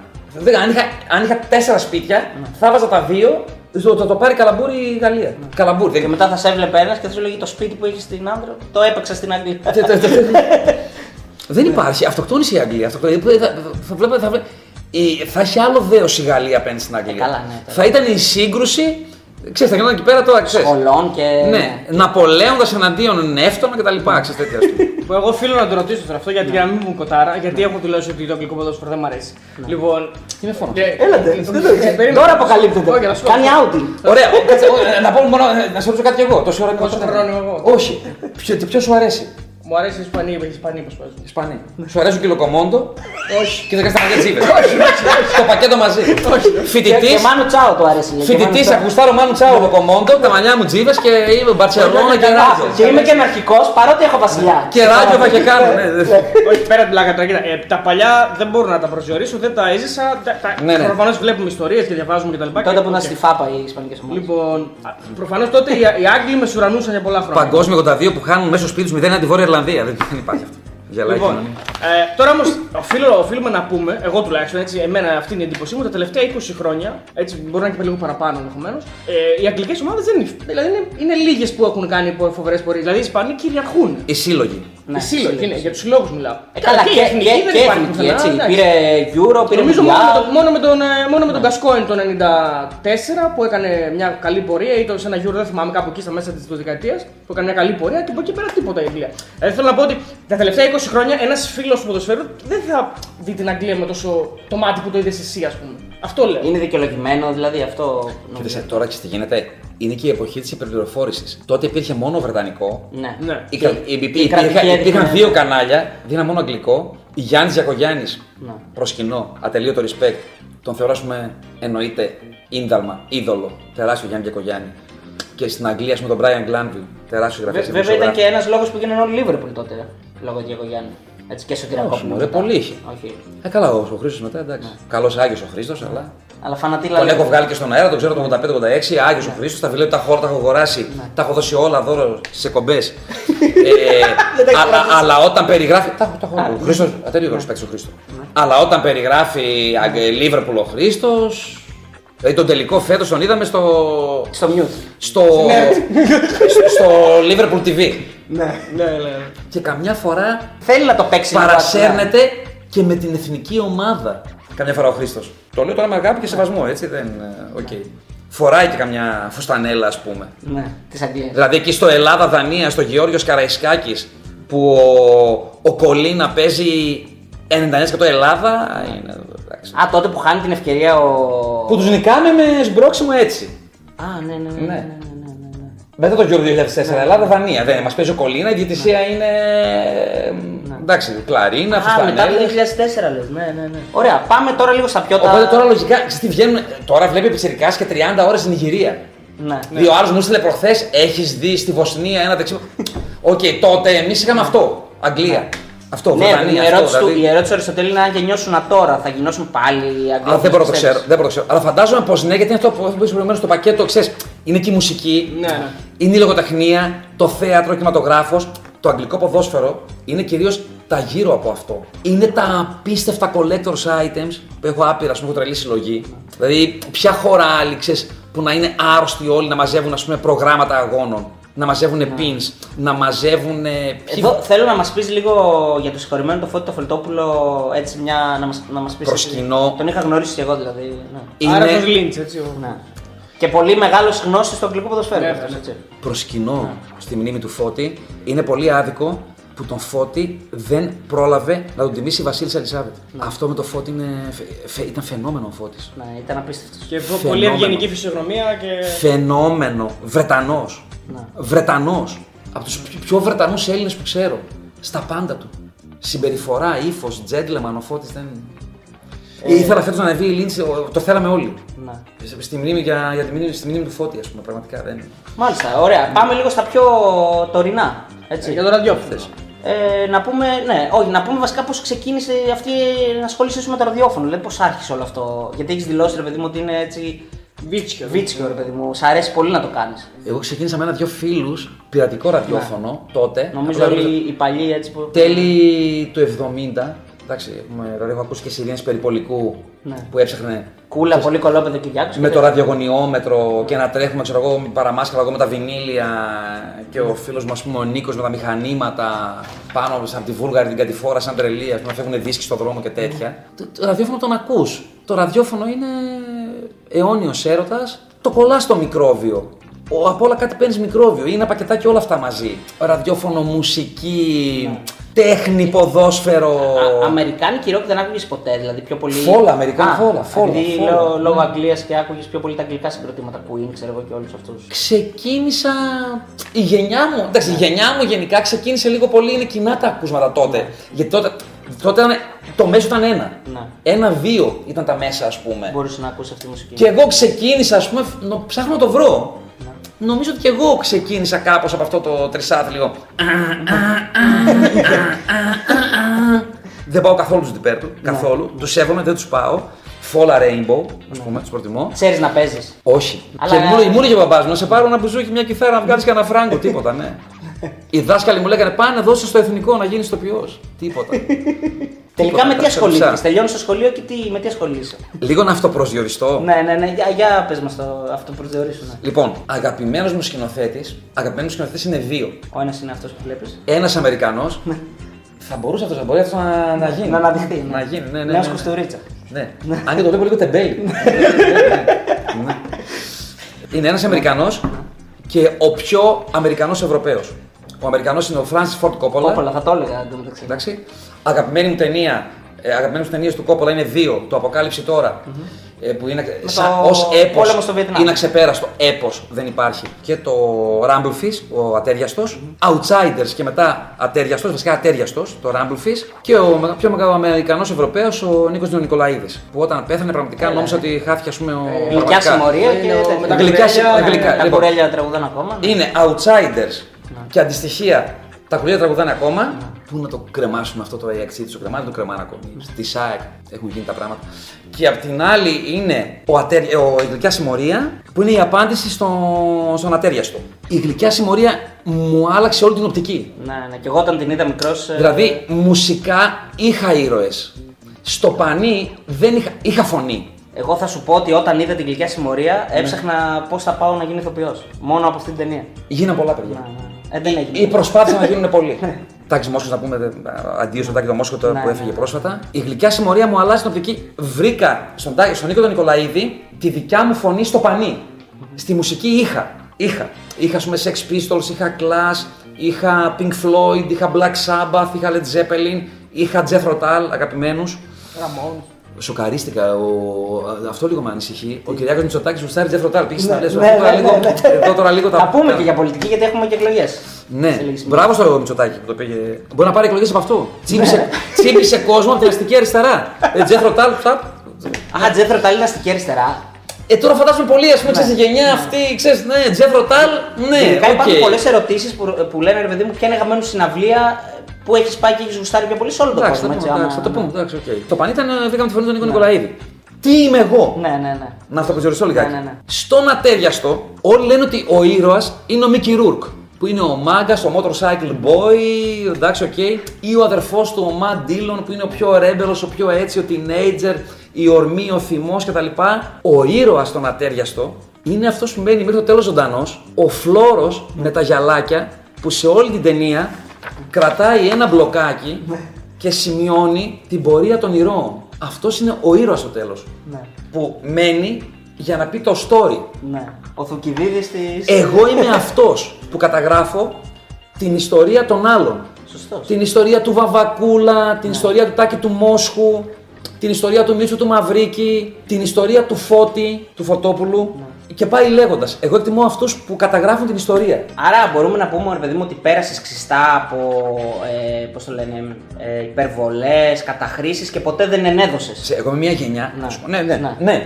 Αυτό θέλω να καταλάβω. Ναι. Εγώ πάει να γράψω πανελλαδικές και δεν υπήρχε πίσω δεξιά μου τα κενό το θρανείο του φίλου μου του Νίκου που έφυγε προηγούμενο βράδυ με τη μηχανή. Μια τεράστια μορφή. Πέθανε εμείς. Σκοτώθηκε με τη μηχανή. Η γενιά μου είχε πάρα πολλές απώλειες. Να. Πάρα πολλές. Εντάξει, κάποιοι μείναμε να καταγράφουν την πορεία της. Mm-hmm. Στην αυτοκαταστροφή, αν θέλεις, στο καλό, στο κακό, στο. Εγώ με το παλικάρι που κατεβήκαμε τελικό, Ηρακλή Σόφη, το 87, δεν ζει, έφυγε με μακάβριο τρόπο κάπου στην Ινδία. Τέλος πάντων, αυτά είναι της γενιάς μας, ας πούμε. Αυτό. Εγώ καταγράφω τους ήρωες. Αυτό κάνω. Και είμαι βυρωνικός. Βυρωνικός, δηλαδή, λατρεύω Λορδοβύρωνα. Βυρωνικός, το είχε πει κάποτε και ο Bob Dylan. Του είπαν τι καλλιτέχνης είστε και είπε είμαι βυρωνικός. Δεν ξέρω ακριβώς τι είμαι. Και είμαι άνθρωπος των αντιθέσεων. Δηλαδή είμαι φιλιρινιστής, εννοείται, υπερνιστής, είμαι ανθρωπιστής, αλλά έχω, ας πούμε, και αγαπημένο μου πόλεμο του Βιετνάμ. Γιατί είναι μέρος της αμερικανικής pop κουλτούρας. Ναι, όχι σαν πόλεμο με τα θύματα, αλλά σαν. Όχι να γουστάρω. Ναι. Σαν να το μελετήσω πώς, τι, γιατί αυτό, γιατί εκεί. Είμαι και λίγο πλαστικομεταλλιστής εγώ. Έφτανε στην ομολογούμενος. Έχω φτιάξει άπειρα άρματα, αεροπλάνα, πλοία και. Και λέγκο και τέτοια, ή. Όχι, πλαστικομεταλλιστής. Φιγούρες κανονικά τα ομοιώματα. Ένα από τα χόμπι σου δηλαδή. Ναι, και όπως έχω πει και κάπου αλλού, η ζωή μου καταστράφηκε όμορφα από τα χόμπι μου. Από τα χόμπις μου που θα λέει Γιάννη Τσεκογιάννης. Το μάτι θα πάει στα πέναλτιζ. Ναι, εντάξει, οκ. Γιατί η ζωή είναι τα χόμπι. Ζεις για να κάνεις το χόμπι σου. Δεν ζεις για να εργάζεσαι. Εργάζεσαι για να μπορείς να κάνεις τα χόμπι σου. Σωστό. Αυτό. Και το χόμπι είναι τα τρία χ. Χώρος, χρόνος, χρήμα. Όπως είπε ένας φίλος μου. Πολύ σωστό. Χρόνος, χώρος, χρήμα. Αλλιώς δεν κάνεις το χόμπι σου. Δεν μπορείς. Το ραδιόφωνο είναι χόμπι ή το βλέπεις σαν δουλειά? Το ραδιόφωνο το βλέπεις πρώτα σαν έρωτα. Έχω πρόβλημα εγώ με το ραδιόφωνο το αθλητικό στην Ελλάδα και ειδικά στη Θεσσαλονίκη έχει ένα τεράστιο πρόβλημα. Αυτό θέλουμε να ακούσουμε μετά. Κάνει μπαμ. Ναι. Ειδικά στη Θεσσαλονίκη το αθλητικό ραδιόφωνο έχει ένα πρόβλημα. ξεχνάει ότι είναι ραδιόφωνο. Δεν είναι ραδιόφωνο, δηλαδή οι όροι δεν είναι ραδιοφωνικοί.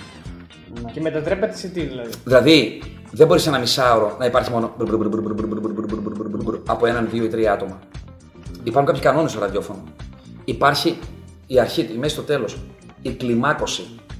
Μετά είναι να ξέρεις τι εκπομπή θες να κάνεις. Δηλαδή, εμείς τώρα σήμερα αυτό που κάνουμε στην Τρόικα είναι θεματική. Πρέπει να είναι θεματική. Εμείς δεν κυνηγάμε την είδηση. Καλά, αν σκάσει η είδηση εκεί πέρα μέσα, θα την πεις. Εντάξει, οκ, φυσικά. Είναι ένα άμεσο μέσο. Είναι live. Ναι, δηλαδή, αν φέρει ο Πάο, παικταρά Βραζιλιάνο, ας πούμε, αυτό είναι η είδηση, το πεις. Οπότε αυτό δεν μπορεί να γίνει, οπότε πάμε κανονικά. Ναι, το μπορεί να φέρει κανένα Βραζιλιάνο Μαουρίτσιο. Χρήστανθος, εσύ και ο Παπαδόπουλος. Χρήστανθος Ζαλτίδης, Παναγιώτης Παπαδόπουλος. Μάριος Ασλαμάς. Για τους φίλους του Ασλαμάς. Αυτό ήθελα να το ρωτήσω. Ρε φίλε, έχεις δηλώσει ότι 20 χρόνια έλεγες λάθος το επίθετό σου. Χρήστατος το είπε αυτό. Τσάρτας. Σαν τον Τσάρτα και τον Τσιάρτα που μάθαμε. Τσιάρτας, ναι. Ασλαμής είναι κανονικά. Ποια είναι η πλάκα. Στην ταυτότητα υπήρχε λάθος σε περίπου 25 χρόνια. Όντως. Δηλαδή, μπορεί και να μου έρθει κανένα χαρτί ξανά να κάνω θητεία. Γιατί έκανες ως Ασλαμάς δηλαδή. Έκανα αεροπορία 23 μήνες ως Ασλαμάς. Μπορεί να μου έρθει, ξέρεις, μας χρωστάτε 52 χρόνια θητεία, είστε ανυπότακτος. Ανυπότακτος και μπορεί να ψηφίσεις δύο φορές. Ασλαμής. Δε, όχι, το κάνει τώρα αυτό, εντάξει, δεν... Το έχεις αλλάξει. Τώρα είναι Ασλαμής να κάνω. Όντως δεν το ήξερες, δηλαδή, δεν ήξερες ότι είναι... Όχι, το έβλεπα, αλλά το ήξερα ότι είναι Ασλαμής, το άφηνα, σούρτισε, έτσι, ξέρεις. Μα και σε λέγαν όλοι Ασλαμάς. Και τώρα το αφήνω Ασλαμάς, κάνει και ρήμα με τον Παγκλαμάς, με τον Παλαμάς και το αφήνω έτσι, με ξέρεις, ναι, δεν είναι. Περιέγραψε μου τον μέσο ακροατή στο θεσσαλονικιώτικο ραδιόφωνο. Και κατ' επέκταση και στο ελληνικό. Καλό αυτό. Γιατί και Aerasport και Sport FM τα. Όχι το δικό μας. Όχι, οποιοδήποτε. Το θεσσαλονικιώτικο ραδιόφωνο. Μπορεί και να παρεξηγηθούμε τώρα. Καταρχάς θεωρώ ότι έχει αλλάξει τελευταία. Παίζει. Ωραία, πες μας παλιά πως ήταν για να μην παρεξηγηθούμε. Παλιά πως ήταν. Πολύ πολύ πιο, ξέρεις, λαϊκό. Καλτήλες.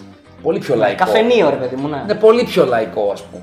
Τώρα έχει γίνει, παίζει και λίγο ανάλογα και με το ραδιόφωνο. Εγώ πάντα μπορούσα αυτή που. Ο Λίμπερο έχει πιο νεανικό κοινό. Η Τρόικα έχει πιο νεανικό κοινό, ας πούμε. Εμείς έχουμε σαφώς πιο νεανικό κοινό. Απλώς είναι και η ώρα τέτοια, είναι πολύ πρωί. Έτσι δεν είναι. Εντάξει, 10-12 είναι. Ναι, το πολύ πρωί. Όχι, πολύ πρωί δεν το λέω. 6 με 9 έκανα επί 2,5 χρόνια με τον Παναγιώτη και μόνο.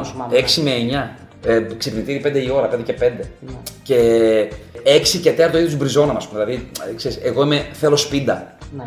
Εγώ θέλω λόγο κοφτό, να έχει ρυθμό. Δεν μπορώ το δημοσιογραφικό αυτό. Ξέρεις, το όπως δήλωσε ο Ρασβάν Λουτσέσκου και τόνισε στους παίκτες του. Δεν το μπορώ αυτό. Πήραμε το πρωτάθλημα και πέρσι. Δεν θέλω πέμπτη κατευθείαν. Ναι. Πέμπτη. Ή εντάξει, πρώτη. Δευτέρα, τρίτη, φύγαμε. Εγώ απορούσα, ρε παιδί μου, πάντα αυτοί που παίρνουν τηλέφωνο και λένε, ρε παιδί μου, η ομάδα μας. Όλοι αυτοί στις δουλειές τους, ας πούμε, και κάθονται και παίρνουν τηλέφωνο. Τι φάση, δηλαδή το έχεις ψυχολογικό, έχεις σκεφτεί. Έχεις κάτι ποτέ να σκεφτείς αυτοί που παίρνουν τηλέφωνο και κάνουν. Εγώ σκέφτομαι την ευρωπαϊκή οικονομία. Ναι. Δηλαδή, όταν βγαίνουν, ας πούμε, σε κομπή να βγουν, ας πούμε, 4 Έλληνες, 10-12 πρωί τώρα, έτσι. Ναι. Ελλάδος. Ναι. Από ευρωπαϊκές χώρες. Και μου βγαίνουν σχεδόν. Ναι, από Γερμανία, από. Ναι, ναι. Μεγάλη Βρετανία, ναι. Γερμανία, Δανία, Σουηδία. Ναι. Παιδιά, η Ευρώπη οδηγείται στην καταστροφή από τους Έλληνες ακροατές του αθλητικού ραδιοφώνου. Δηλαδή, καημένος ο διευθυντής θα κοιτάει εκεί ο Άγγλος και θα λέει ότι. Ναι, και έχω τον Απαστόλη από τον Μπέρμπιχαμ. Άγνωστο, ναι, Μάριε, με τον Ελκαντουρί. Εγώ πιστεύω ότι καλά τον δώσαμε κτλ. Ναι. Ο καημένος ο Άγγλος διευθυντής νομίζω ότι όλος μιλάει για δουλειά. Το παιδί προφανώς μιλάει τώρα με κάποια εταιρεία μεταλλευμάτων στο Αμπερντίν. Και ο άλλος μιλάει για τον Ελκαντουρί, δεν υπάρχει αυτό. Ή τον Ελκουλουρί που πάει τώρα στη Γαλλία. Δηλαδή. Ναι, σε τέτοια, ναι. Τουλούζ. Πάει στην ομάδα που έχει το όνομά της στην ήττα. Τουλούζ. Ναι. Και πώς απαντάς τώρα σε όλους. Αν ήσουν ο Μπαλοτέλη και βλέπεις τον Τουλούζ να κάνει έτσι, παρεμπιπτόντως, μεγάλη απάτη ποδοσφαιριστής, ο Μπαλοτέλη. Ναι. Αν δεν το λέγαν Μάριο. Είναι ποζεράτικο, Μάριο. Ναι. Μάριο. Ναι. Και δεν ήταν μαύρος Ιταλός, ναι. Ήταν ήταν άσπρος, λευκός. Καταλαβαίνεις ότι δεν είναι μαύρος. Ναι, ξέρω, κατάλαβα. Ναι. Πες διαφορετικό, ρε παιδί. Πες μου τι. Ναι. Εντάξει, είχε σηματοδομή για να παίξει μπάλα. Άλλο που το μυαλό. Τραγικός. Ο ορισμός του υπερτιμημένου. Και έχει κάνει τις μεταγραφές. Δεν υπάρχει αυτό. Μπράβο στο μάνατζερ. Ποιο είναι, ρε φίλε, μπράβο. Και φυσικά πέρασε την Αντιλήπη, όταν πήγαινε Αγγλική ομάδα στη Λίβερπουλ, εντάξει. Σταματάτε. Για το ραδιόφωνο έχει γίνει πολλή κουβέντα ότι είσαι αντιπαοκτζής, Πώς απαντά σε αυτό. Έτσι λέγεται. Τα σχόλια όλα. Έχει πολλά σχόλια που λένε αντιλίβερ που δεν υπάρχουν. Και πόσο σε πείραξε που πήρε τον double φέτος ο Πάρα. Και αν το περνάει λίγο με το πράγμα, θα ήταν χειρότερη χρονιά της ζωής σου. Γιατί βγήκες και με φανέλα θρυλίτα, ότι βγήκες με φανέλα Manchester City. Ναι, έχω φωτογράφηση. Ναι, φωτογράφηση. Δηλαδή, πώς γίνεται, ρε παιδί μου, ένας να είναι πάω και να υποστηρίξει τον Άρη για να μην πάρει το πρωτάθλημα. Δηλαδή, rivals είναι η σύγκριση. Σας πρόλαβε το αγγλικό το κανάλι που έκανε πρόμο τον αγώνα. United City. Δεν ξέρω, το έχετε δει το βιντεάκι. Ποιο ήταν το πρόμο. Όχι. Αυτό που να γίνει εδώ ή σε ποια άλλη χώρα να γίνει, μόνο εκεί. Ναι.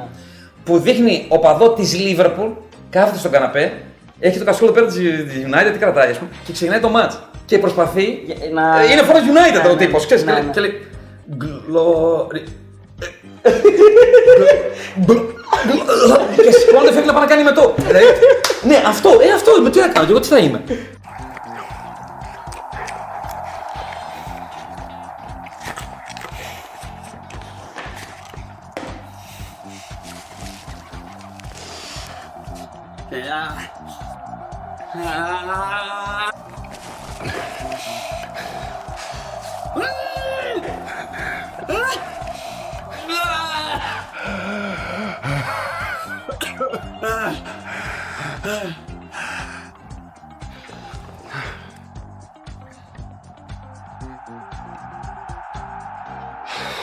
Βραζιλιάνος, στον Ολυμπιακό, έξω αριστερά, δεν τρίμπλερνε ούτε κόνο. Ήθελα να το πάρει οποιοδήποτε άλλο που τον πάρει. Τούμπα, να. Ξέρεις. Ναι, να φράζει, να. Η Όλγα Τρέιμ είναι έρωτας, εσύ δεν υπάρχει. Δεν υπάρχει. Ο κορσές της ιστορίας είναι πάρα πολύ στενός για να τον φορέσουν οι λαοί. Ρεπόρτερ Ηρακλή, τρομάζω. Ρεπόρτερ ΠΑΟΚ, σκιάζομαι. Σε πολλές καταστάσεις δεν προστάτευε τον Ηρακλή. Αδιαχώρητο μέσα και έξω. Φεύγουνε τζάμια, σπάνε, γίνεται κόλαση. Ελληνικό πανεπιστήμιο. Στα ντουζένια του Σπυριδούλα, αδερφή Σπυρόπουλη. Περίμενε. Λουτσέσκου, μιλάμε για τον Μιρτσέα, τον προπονητή του ΠΑΟΚ. Που πήρε τον double. Όχι, ο Μιρτσέα λέει ότι είναι προπονητής του ΠΑΟΚ. Το προπονητή του ΠΑΟΚ, τον Μιρτσέα. Άγαλμα έξω και από τις τέσσερις πλευρές της Τούμπας. Έφερε τον Έκτορα Γκούπερ τώρα στην πόλη. Τι να κάνουμε τώρα από εκεί. Με παρατσούκλι, με ταμπέλα πάνω του, loser. Loser, ναι. Με ταμπέλα loser. Εσύ τώρα γιατί μιλάς τώρα, για τον Γκούπερ μιλάς. Ναι, γιατί τώρα και μιλάς. Απαγορεύεται. Ναι, απαγορεύεται να μιλάς για τον Γκούπερ. Τι είναι, σοβαρά. Απαγορεύεται. Για τον Γκούπερ. Ποιος είσαι εσύ και μιλάς για τον Γκούπερ. Ξέρεις τι θέλω να σε ρωτήσω. Κάτσε, υπήρχε παοξής. Που στον παράζ, κατά τον παράζ του βέβαια το 1980 ακόμη πήραν άνθρωποι. Η γενιά του πατέρα μου, ας πούμε, και η πιο μεγάλη, ήταν λίγο με Θεσσαλονίκη και με τέτοια. Εντάξει, είχε βγει το πανό βέβαια. Ναι. Δηλαδή θυμάμαι το, όταν βάζει τον κόλλο βρίζει στο Χάιμπουρι, ο παπάς μου πανηγυρίζει. Τα κλειδέα. Εγώ είμαι κάτω στο πάτωμα στο σαλόνι, βαράω το κεφάλι μου στο σαλόνι, το κλωτσάω τραπεζάκι, το ρίχνω κτλ. Δηλαδή. Παρεπιπτόντος, ρε Arsenal. Τι δεν κάνει ο Μπέρκαμ, δεν μπαίνει σε αεροπλάνο. Παίζει στην Τούμπα. Μία ένεση μέσα στο μάτι ή ένα υπνοτικό διάρκειας 5 ωρών στο τσάι, τον βάζει στο αεροπλάνο και ξυπνάει η Θεσσαλονίκη. Αυτό. Χάλια μας, τρωμένο έτσι. Την ώρα του αγώνα στην έρχεται, βάζει, τον παίζει. Τέλος. Ξανά εχάπη, τον γυρίζει πίσω. Δηλαδή πιστεύεις ότι έπαιξε ρόλο, Ποιο? Ότι δεν έπαιξε ο Μπέρκαμ στο πρώτο παιχνίδι. Εντάξει, βέβαια ήταν και ο λόγος του Αναστασιάδης στα πόδια. Πιστεύω πως ναι, αλλά αυτά είναι λίγο μεταφυσικά και ότι η Arsenal εκείνη τη σεζόν, το είπε ο Βενγκέρ, θέλουμε να πάρουμε πρωτάθλημα και το πήρε. Δεν μπορούσε να ασχοληθεί με το πράγμα εκείνο εκεί. Εντάξει, οκ. Βέβαια η διαφορά των ομάδων ήταν πολύ. Και μου το είπε προηγούμενο βράδυ, αλλά το έχει δηλώσει επίσημα. Υπάρχει συνεντεύξεις τότε, νομίζω και στο Shoot, αν θυμάμαι καλά, το περιοδικό που το έπαιρνα κάθε εβδομάδα. Και στο Gold Soccer, ότι φέτος πάμε για πρωτάθλημα. Δεν μπορούσε να ασχοληθεί τώρα τη σεζόν όλη. Είχε να πάρει τόσα χρόνια πρωτάθλημα η Arsenal με το UEFA, ας πούμε. Εντάξει. Ξέρεις, θέλω να σε ρωτήσω, λες ρε παιδί μου ότι αυτά δεν γίνονται εδώ. Δηλαδή αυτό το σκηνικό που περιέγραψε με τη διαφήμιση με το. Για το αντιπαοξής, ναι.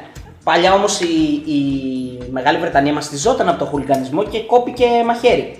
Δηλαδή, πώς μπορούμε να πούμε ότι παλιά αυτά δεν γίνονται εδώ, ενώ παλιά στην Βρετανία γινόντουσαν χειρότερα και χειρότερα. Κάτσε το δείτε πού. Συγγνώμη, γιατί λίγο ξέχασα πού το πας. Ότι είπα ότι δεν γίνονται. Ότι ρε παιδί μου δεν μπορούμε να κοροϊδέψουμε, να κάνουμε κάτι. Δεν μπορεί να βγει κανάλι. Όχι, εγώ είπα άλλο. Ας βγει να προμοτάρει σήμερα, ας πούμε, η Νόβα ή η Κοσμοτέ ή η ΕΡΤ, μάτσε ελληνικό έτσι. Με αυτόν τον τρόπο είναι. Δηλαδή, Παναθηναϊκός Ολυμπιακός να μου δείξει οπαδό του Ολυμπιακού. Με πράσινο εδώ πέρα ρηγμένο, να προσπαθεί να τραγουδήσει σύλλογος μεγάλος, δεν υπάρχει άλλος, επειδή το συμφέρει για να πάρει το. Δεν μπορεί να το κάνει γιατί θα βγουν οι ομάδες και θα κράζουν. Γιατί υπάρχει αντιπαλότητα. Ναι, αλλά και στην Αγγλία υπήρχε παλιά αντιπαλότητα οπαδών.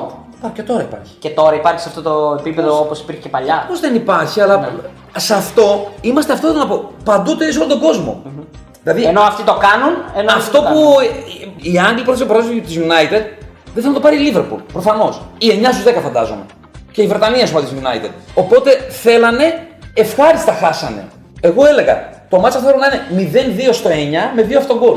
0-2 στο 9 με 2 αυτογκόλ. Αυτό δεν χάνει τη μαγεία του ποδοσφαίρου. Να πω κάτι για τη Liverpool. Για ποιο λόγο μου βγαίνει αυτό με τη Liverpool. Γιατί εγώ είμαι της γενιάς που είδε τη Liverpool, είδε την ποδοσφαιρική μοίρα να είναι ιδιαίτερα γαλαντόμα με τη Liverpool. Θεωρώ ξεκάθαρα ότι πήρε πολλά παραπάνω από αυτά που δικαιούταν. Δηλαδή, δεν πήρε πρωτάθλημα η Ipswich Town του Bobby Robson. Δεν πήρε η υπέροχη Southampton του Laurie McMenemy με Kevin Keegan. Όταν γύρισε από το Αμβούργο, που μου λέγανε τότε όλοι πέντε τη Λίβερπουλ, θα γυρίσει από το Αμβούργο, θα έρθει φυσικά σε εμάς. Πάρε μια Southampton. Με τον Keegan έχει παίξει μεικτή κόσμο, νομίζω ο Χατζηπαναγής. Αν δεν κάνω λάθος. Ναι, και ο Θωμάς Μαύρος. Ναι, και είχαν. Τον έχουν ερωτήσει στο Χατζηπαναγή ποιοι ήταν εκεί και λέει ο Βάσκε, τώρα δεν θυμάμαι, ο Keegan ήταν. Ένας κοντός με κάτι μαλλιά έτσι. Ο Keegan ήταν. Ναι.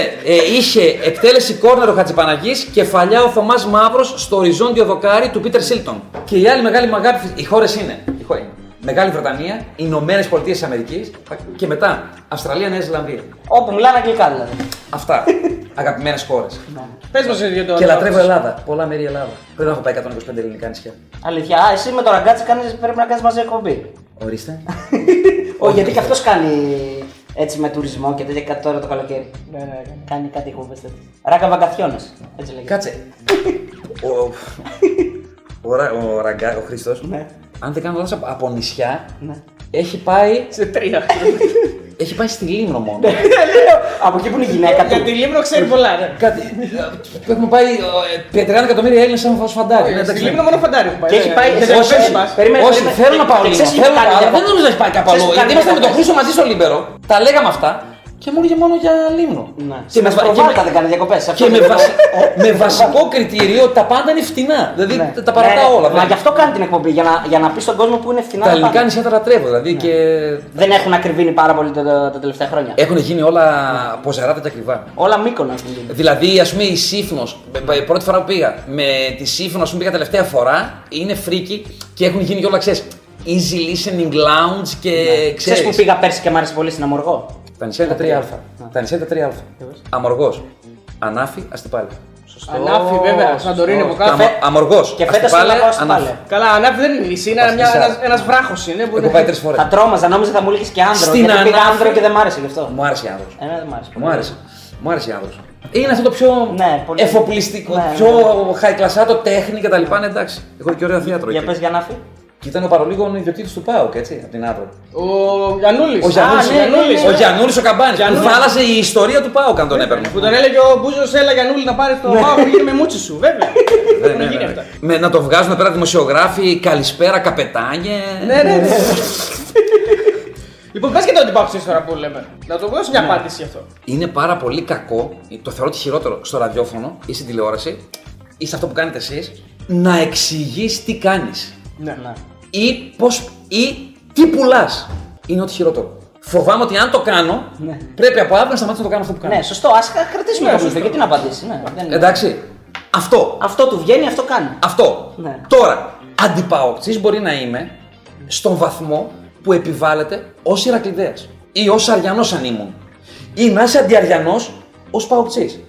Δηλαδή, σήμερα στην εκπομπή είχαμε από 2 παοκτίδες. 3 μήνα τον έναν, 4 από τον άλλον, σήμερα το πρωί στο Λίμπερο, που ασχολούνταν με τον Άρη. Υγεία είναι αυτό. Ναι.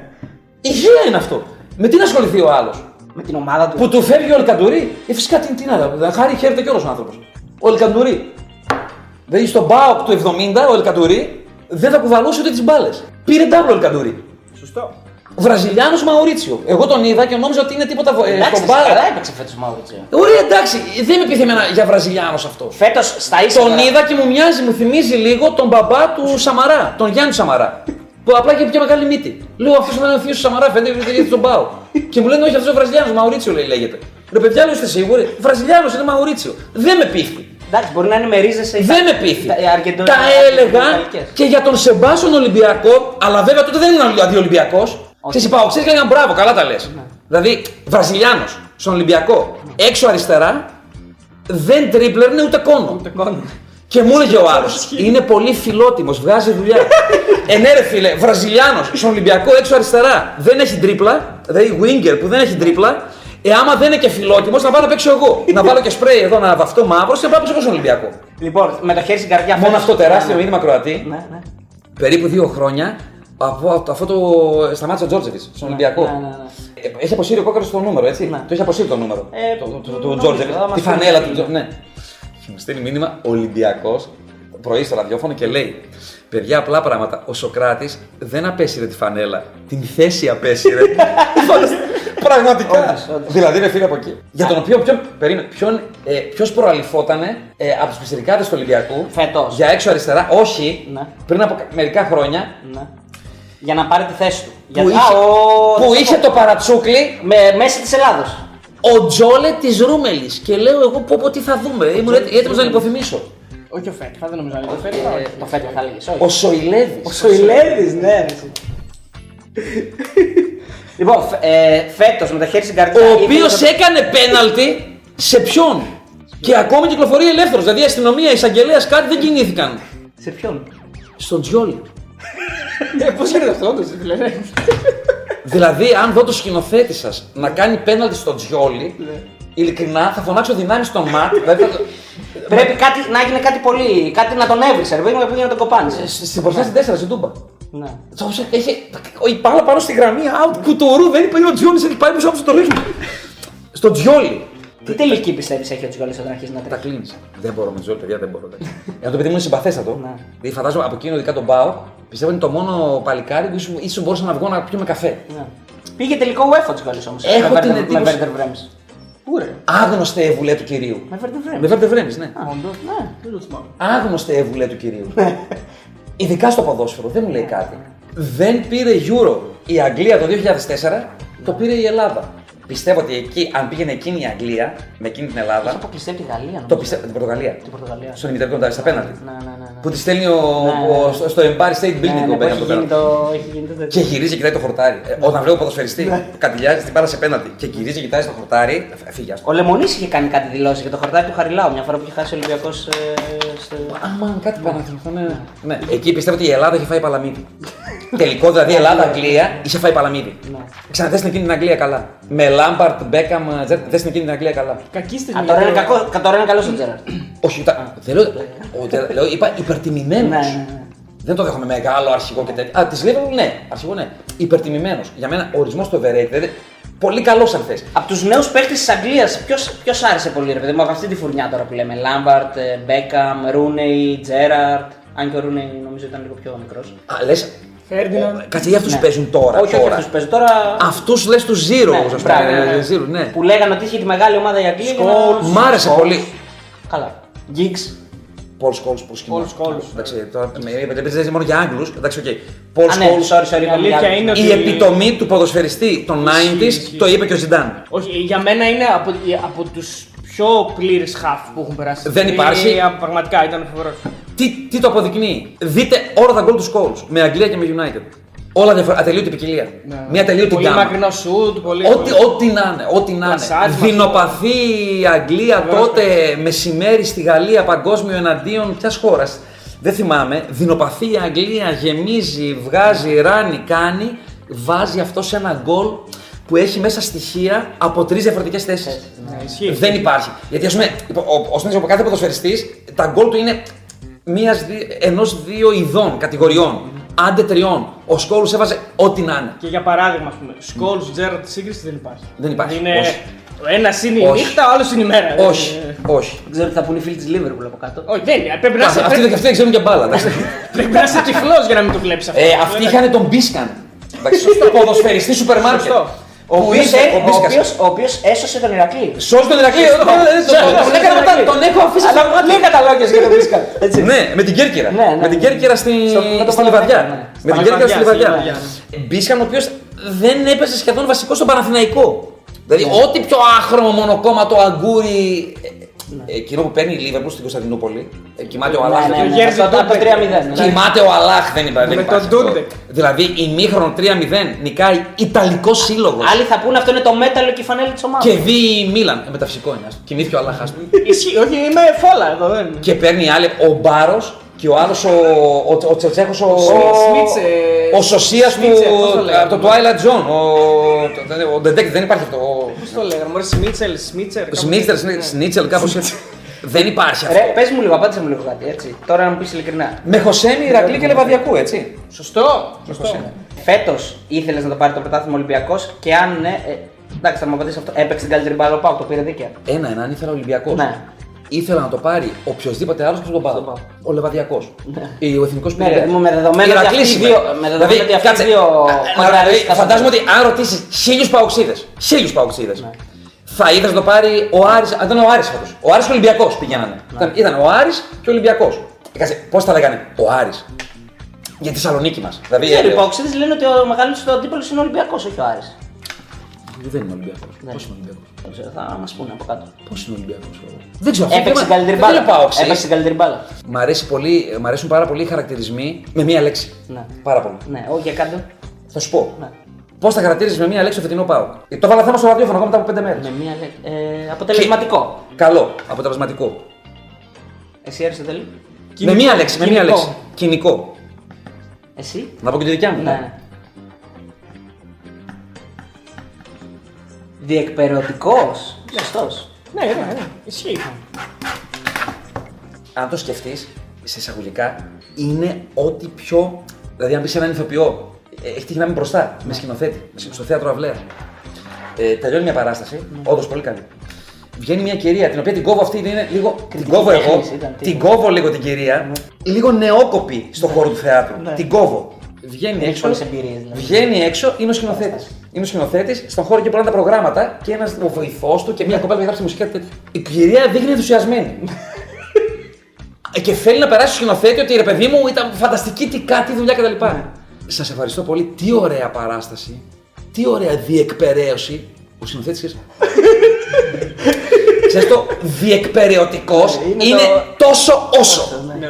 Ο ΠΑΟΚ για μένα φέτος, ο ΠΑΟΚ είναι ο πιο διεκπαιρεωτικός πρωταθλητής που θυμάμαι εγώ στο ελληνικό ποδόσφαιρο από το 70 μέχρι σήμερα. Δεν προσέφερε θέαμα δηλαδή και δεν έπαιξε μπάλα αυτό. Σε ένα κάκιστο φτωχότατο ελληνικό πρωτάθλημα με ομάδες που ψάχνουν στο πάτωμα το ευρώ. Ωραία, ερώτηση. Οι ομάδες που ψάχνουν στο πάτωμα το ευρώ. Και η ΑΕΚ. Πέρσι το πήρε δικαία αυτό. Και η ΑΕΚ. Γιατί Παοξίδες λένε ότι τους το κλέψαν. Δεν είναι αυτό, δεν είναι Παοξίδες. Εσύ ρε παιδί μου, αν γινόταν στον Ηρακλή αυτό το πράγμα. Άντε να σου πω. Ναι. Να σου απαντήσω. Ναι. Γιατί ας πούμε, η απάντηση είναι άσπρο-μαύρο. Ναι, έτσι είναι. Την παραμονή του πάω κάτω στην Τούμπα είμαστε έξω. Πάω μετά από ή συναυλία ή κινηματογράφο. Θέλεις και εσύ ότι θα γίνει με κόσμο. Πάμε να φάμε. Περίμενε. Ναι. Μην πω το μαγαζί που καθόμαστε, ναι. Στο κέντρο στην καρδιά της πόλης. Ξέρω τους ιδιοκτήτες, από τα παιδιά που δουλεύουν ξέρω τους δύο. Καλά. Και όλους τους άλλους ξέρω, τους ξέρω καλά τους δύο. Ένας Ηρακλητέας και ένας Παοξής. Καθόμαστε, δίπλα έρχεται παρέα ζευγάρι.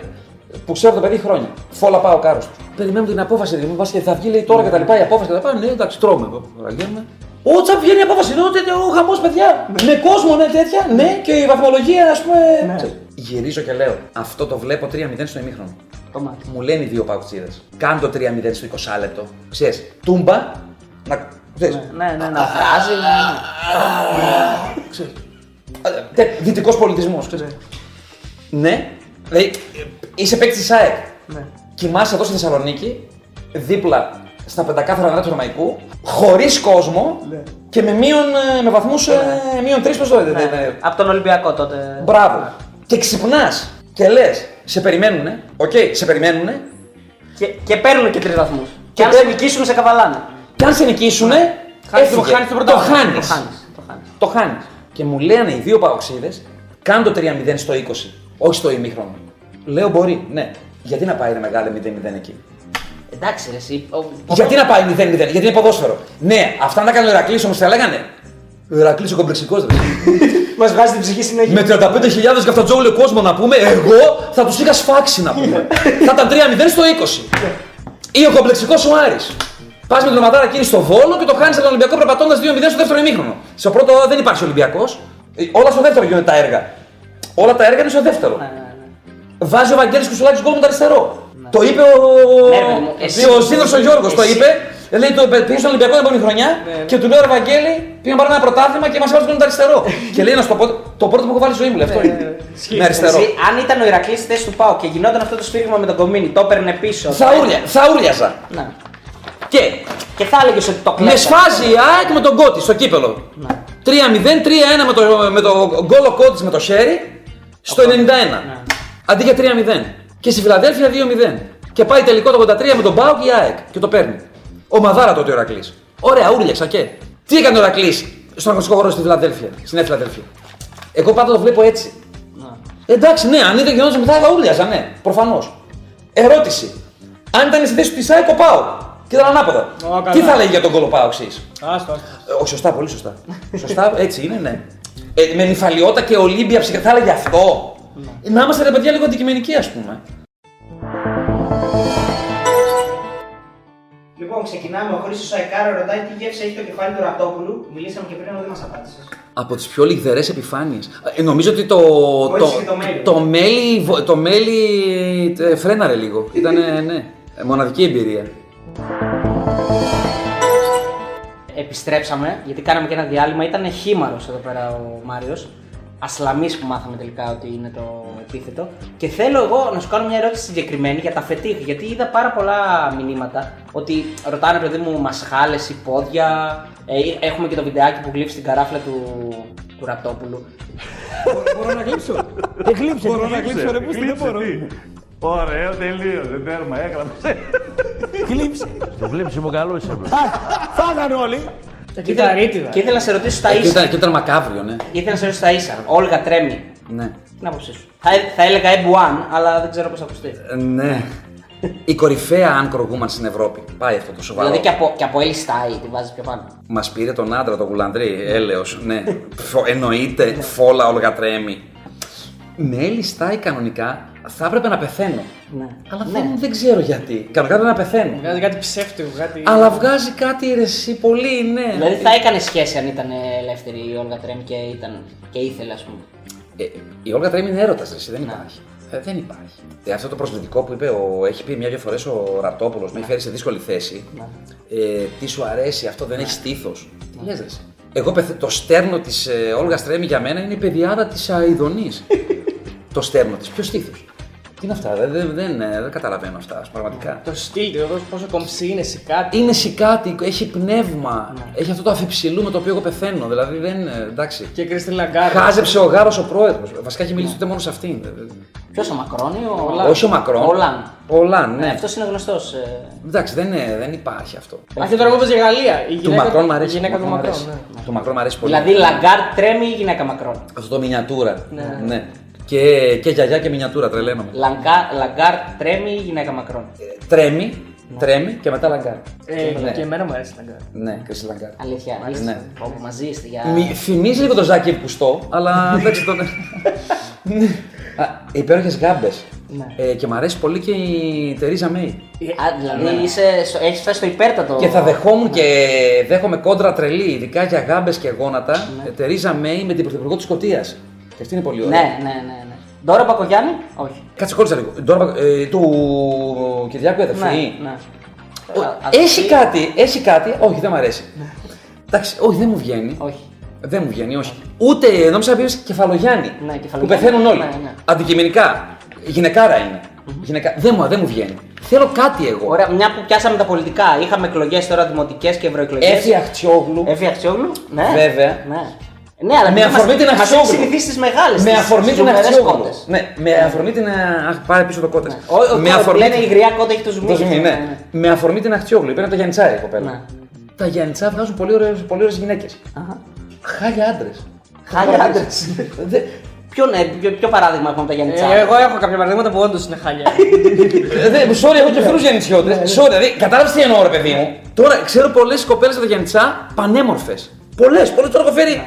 Έτσι, όχι επώνυμες, παιδί μου. Ξέρετε, η Αχτσιόγλου φυσικά είναι επώνυμη, είναι υπουργός. Έχουν το μαγιοβότανο εκεί και βγάζουν ωραίες κοπέλες, μάλλον. Τώρα, ας πούμε, άντρα από τα Γιαννιτσά, ας πούμε, απάντηση στην Αχτσιόγλου και στις κοπέλες που ξέρω εγώ. Δεν μπορώ να φέρω, ας πούμε. Επίσης, θυμάμαι ότι έχεις πει ότι. Ακόμη και με σχέμενη μάρ που το λατρεύω, δεν είναι όμορφος. Λατρεύω τη μουσική του, πεθαίνω με τον Χρήστο. Με σχέμενη μάρ, πεθαίνω. Πεθαίνω, το λατρεύω. Ο Χρήστος παγκόσμια κλάση. Τον ακούω από το πρώτο άλμπουμ, τον έχω ημινήσει, τον ξέρω κιόλας. Εντάξει, οκ. Εντάξει. Δεν το λες όμορφο το Χρήστο, ας πούμε. Είναι και κοντός. Που γράφει μουσικάρες. Τι θέλεις να ρωτήσεις. Συμφωνώ μαζί του και για μια άλλη κοπέλα, γιατί είναι μικρή, η πρωταγωνίστρια στο Σαντάν. Εκπληκτική. Η Έλλη. Πολύ όμορφη, πολύ. Η Έλλη Στρίγκου. Την ασπάστηκα. Ναι, με αγκάλιασε τώρα. Την γνώρισα μετά την πρεμιέρα του Ερωτευμένου Σέξπιρ. Όμορφη. Φανταστική παράσταση και καταπληκτική. Ναι, βέβαια. Εκεί είναι, ειδικά στο Σαντάν είναι. Αλλού, άστο. Είναι κόλαση, δεν υπάρχει. Ναι. Ζηλεύω μάτια από Δημητρίου.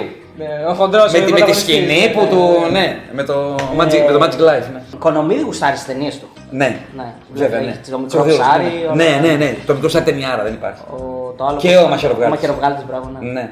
Και έχει και, ρε παιδί μου, κάποιες σκηνές που είναι πολύ έντονες. Με Ρίκο Λίτσι, με αυτούς. Εκεί που έχει πάρει και εκεί έχει κομμένο ΠΑΟΚ μέσα. Με τον ΠΑΟΚτσί που παίζει ο Γιάννης Αναστασάκης. Ο ηθοποιός, ηθοποιάρα, ο διευθυντής του Κρατικού Θεάτρου Βορείου Ελλάδος. Ο οποίος είναι ΠΑΟΚ. Ναι. Και είναι από δυτικό. Ο άνθρωπος είναι από, νομίζω, από Αμπελόκηπους, αν δεν κάνω λάθος. Από δυτικά πάντως είναι ο Γιάννης Αναστασάκης. Να ρωτήσω, θα μας έλεγες τι ψηφίζεις και αν ψηφίζεις και τι γνώμη έχεις. Το θεωρώ ότι δεν είναι σωστό να λες τι ψηφίζω. Καταρχάς δεν ψηφίζω στα κάτι. Δεν ψηφίζω. Δεν είσαι οπαδός, ας πούμε. Δεν ψηφίζω αταβιστικά. Δεν θεωρώ τώρα κάποιους που είναι στα μέσα και σε αυτά και τέτοια. Γιατί μπορείς να επηρεάσει. Δεν ξέρω. Στοιχειώδης ιδεολογίας μου το επιβάλλει αυτό. Ωραία, θα καλέσει τον κόσμο να πάει παρότι θα είναι 7 Ιουλίου εν μέσω καλοκαιριού να ψηφίσει. Το θεωρείς μια υποχρέωση του κόσμου αυτό. Ναι. Τα πολιτικά πώς τα βλέπεις γενικά μετά από 4,5 χρόνια ΣΥΡΙΖΑ, τώρα μάλλον η Νέα Δημοκρατία θα ξαναβγεί λόγω και της διαφοράς που πήρε σε ευρωεκλογές. Έχεις μια άποψη, τα ίδια είναι ή θα γίνει κάτι διαφορετικό ή τα μνημόνια, όλα αυτά που πέρασε η Ελλάδα τα τελευταία. Η γενικότερη εντύπωση ότι, ρε παιδί μου, δεν κυβερνάνε οι Έλληνες στον τόπο. Δηλαδή, έχει η Ελλάδα που παίρνει αποφάσεις για την Ελλάδα, ας πούμε. Δεν το βλέπω αυτό. Εντάξει. Με την Συμφωνία των Πρεσπών έχεις κάποια άποψη υπέρ, κατά. Διάβασα κάτι υπέροχο πριν από λίγα χρόνια από έναν καθηγητή ιστορίας σε μια συνέντευξή του. Του Πανεπιστημίου Αθηνών, αν θυμάμαι καλά. Ο κορσές της ιστορίας είναι πάρα πολύ στενός για να τον φορέσουν οι λαοί. Γενικά αυτό. Εγώ σκόπια τους λέω. Είχα κάνει το εξής. Άντε. Το λες τώρα. Όταν ήμουν στο Μετρόπολης, έκανα το εξής σε μια κομπή βράδυ. Για τα χρόνια που ήταν χαμός, 300 μηνύματα, κατεβατά κτλ. Βάζω. Δεν έχει σημασία. Τώρα βράδυ, πρωί δεν θέλω να έχει σημασία. Πήρα ένα CD, το είχε, αν δεν κάνω λάθος, το 90 Minutes. Το αγγλικό το περιοδικό. Νομίζω το 90 Minutes. Τώρα το World Soccer δεν θυμάμαι. Το 442. Ή το 90 Minutes ή το 442. Είχε ένα. Εγώ πήρα όλα τα τέτοια. Όλα. Γενικά εγώ έχω κοιτάξει με το χαρτί, με την ύλη. Είχε ένα CD την πορεία της Αγγλίας μέχρι τους τελικούς κάποιες διοργάνωσης. Και είχε σε όντιο, τώρα και άκουγες, όλα τα γκολ της Αγγλίας και αρκετά από τα γκολ τα οποία δέχθηκε. Και λέω, Εμίλια, βάλ' το γιατί μου έχει κάνει εντύπωση. Είμαστε τώρα, μιλάμε για δεκαετία του 90. Όχι, ψέματα, ξεκίνημα zero. Ψέματα. 2001 με 3 κάπου εκεί. Λέω, θα το βάλεις συνέχεια. 6-7 φορές. Να δω αντίδραση. Περιγράφει ο Άγγλος. England nil, Macedonia 1. Και επειδή είναι και δημοσιογραφάρα ο άνθρωπος και είναι Άγγλος podcaster, το περιγράφει, ξέρεις, σαν να είναι Σκοπιανός. Κανονικά. Όχι, ξέρεις. 0-1 η Αγγλία. Ναι. Και όποιον βάζει γκολ το πανηγυρίζει κανονικά. Οι Έλληνες, ξέρεις. Που χαμηλώνουν τη φωνή όταν βάζει γκολ. Το 0-1 για την Βοσνία. Ξέρεις, κηδεία. Όχι, είσαι φίλε την περιγράφεις αγώνα. Όχι. Το ίδιο, σπίντα. Εντάξει, απλά στην Ελλάδα λίγο παραπάνω, ναι, θα το δούμε. Λοιπόν, το βάζει το παιδί. 1-5-6. England nil Macedonia 1. England nil Macedonia 1. England nil Macedonia 1. Παιδιά, λέω, ακούμε από το ματς Αγγλία Σκόπια. Είχαν προηγηθεί Σκοπιανοί. Και το μάτι λύγει νομίζω 2-1. Στέλνει ένας ένα μήνυμα. Τώρα πρέπει να είχα 200 μηνύματα για κουτσομπολιά, για τον ΠΑΟΚ, για μεταγραφές, για τον Ηρακλή, για τον Απόλλωνα Πόντου κτλ. Στέλνει ένας μόνο. Μάριε, καλά κάνεις και το βάζεις. Αυτό κάποια στιγμή θα το βρούμε μπροστά μας. Αυτό ένας. Αυτό. Κάτσε, πού ήταν όλοι αυτοί. Τότε δεν έδινε κανείς σημασία. Κάτσε, πού ήταν όλοι αυτοί, ρε παιδιά. Λοιπόν, για να κάνουμε και την πάσα με τα πολιτικά, θέλω να σε ρωτήσω αν έχουμε δημοκρατία. Γιατί σε ένα από τα πιο γνωστά βιντεάκια σου που κυκλοφορούν εδώ και πάρα πολλά χρόνια στο YouTube, λες ρε παιδί μου με σθένος ότι έχουμε δημοκρατία. Ότι μπορεί να λέει ο καθένας ό,τι θέλει. Τελικά έχουμε δημοκρατία ή δεν έχουμε? Κώστα, χαλάρωσε! Αλλά δεν είναι αυτός Χίτλερ. Τι είναι αυτό? Δημοκρατία έχουμε, δημοκρατία έχουμε. Έλα, δημοκρατία έχουμε. Και εδώ, βιρονικά θα σου πω. Και έχουμε και δεν έχουμε. Και έχουμε και δεν έχουμε. Και το δεύτερο ερώτημα που προκύπτει από αυτό το βίντεο. Κάποια στοιχειώδη μοιάζει να μην τα έχουμε. Δηλαδή φοβάσαι να μιλήσεις. Να και εγώ τώρα μου λες γι' αυτό. Γιατί υπάρχει καφρίλα εκεί έξω. Κοίταξε, για μένα τα πάντα στη ζωή και στον θάνατο είναι θέμα αισθητικής. Τα πάντα. Οκ, φίλε, αν σου αρέσει το ποδόσφαιρο του Σάντος, φάτο. Στο οντίσιμο, στο τι τρώω, στο πώς τρώω, τα πάντα είναι θέμα αισθητικής. Στο σπίτι μου μακαρονάδα, εγώ τρώω με πιρούνι και κουτάλι. Έτσι τρώω και έξω, ναι, οκ. Ωραία, και το δεύτερο ερώτημα που προκύπτει, αν πραγματικά πιστεύεις ότι ο Κούπερ είναι loser. Με ταμπέλα loser, βέβαια σε δικαίωσε μετά από χρόνια. Έχασε τον τελικό του Κόπα Αφρικά. Έχασε με τον Άρη, έχασε με τον Βαλένθια. Έχασε τον τελικό κυπέλου με τον Άρη. Θεωρώ ότι έτσι κάπως το ισοπεδώνεις και αδικείς. Αλλά στο δικό μας κομμάτι αυτό που κάνουμε, ναι, είναι ρε, εντάξει. Είναι, εντάξει.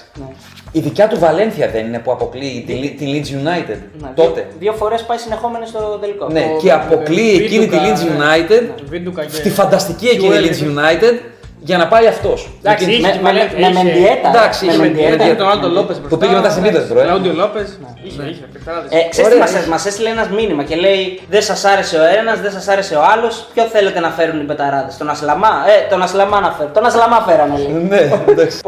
Πάμε λίγο έτσι να το δούμε, να το θυμηθούμε. Γιατί εγώ να σου πω την αλήθεια, άμα δεν το δω 2-3 φορές. Τώρα στην πόλη. Τι να κάνουμε τώρα από εκεί? Με παρατσούκλι, με ταμπέλα πάνω του, loser. Loser, ναι. Με ταμπέλα loser. Εσύ τώρα γιατί μιλάς τώρα, για τον Κούπερ μιλάς? Ναι, γιατί απαγορεύεται τώρα και μιλάς. Απαγορεύεται. Ναι, απαγορεύεται να μιλάς για τον Κούπερ. Τι είναι, σοβαρά? Απαγορεύεται. Για τον Κούπερ. Ποιος είσαι εσύ και μιλάς για τον Κούπερ?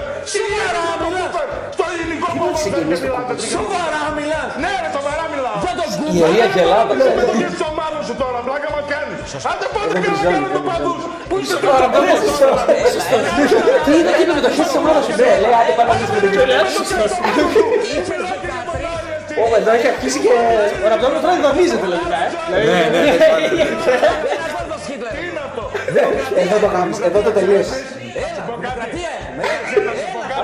Έτσι. Τα κάνεις. Και εγώ λέει ούτε αδερφή μου, ούτε ανώμαλη. Ανώριμη. Ναι βρε πιβί τώρα. Όχι, δεν το κάνεις. Άμα κάνει ένα διάλειμμα θα σου πω τώρα πιβί τώρα. Και εδώ ποιος λέει? Λέει διάλειμμα και δεν πάει σε διάλειμμα. Τρέλα να μας πουλάει. Κώστα, δημοκρατία έχουμε. Τρέλα να μας πουλήσει. Να έκανε δημοκρατία. Εσύ νομίζεις ότι έχει διάλειμμα? Ναι. Έπαιξε ένα λεπτό, τι εννοείς? Α, δεν έχει έρθει ακόμα να παίξει δηλαδή στην Ελλάδα Κούπερ. Κάτσε. Είστε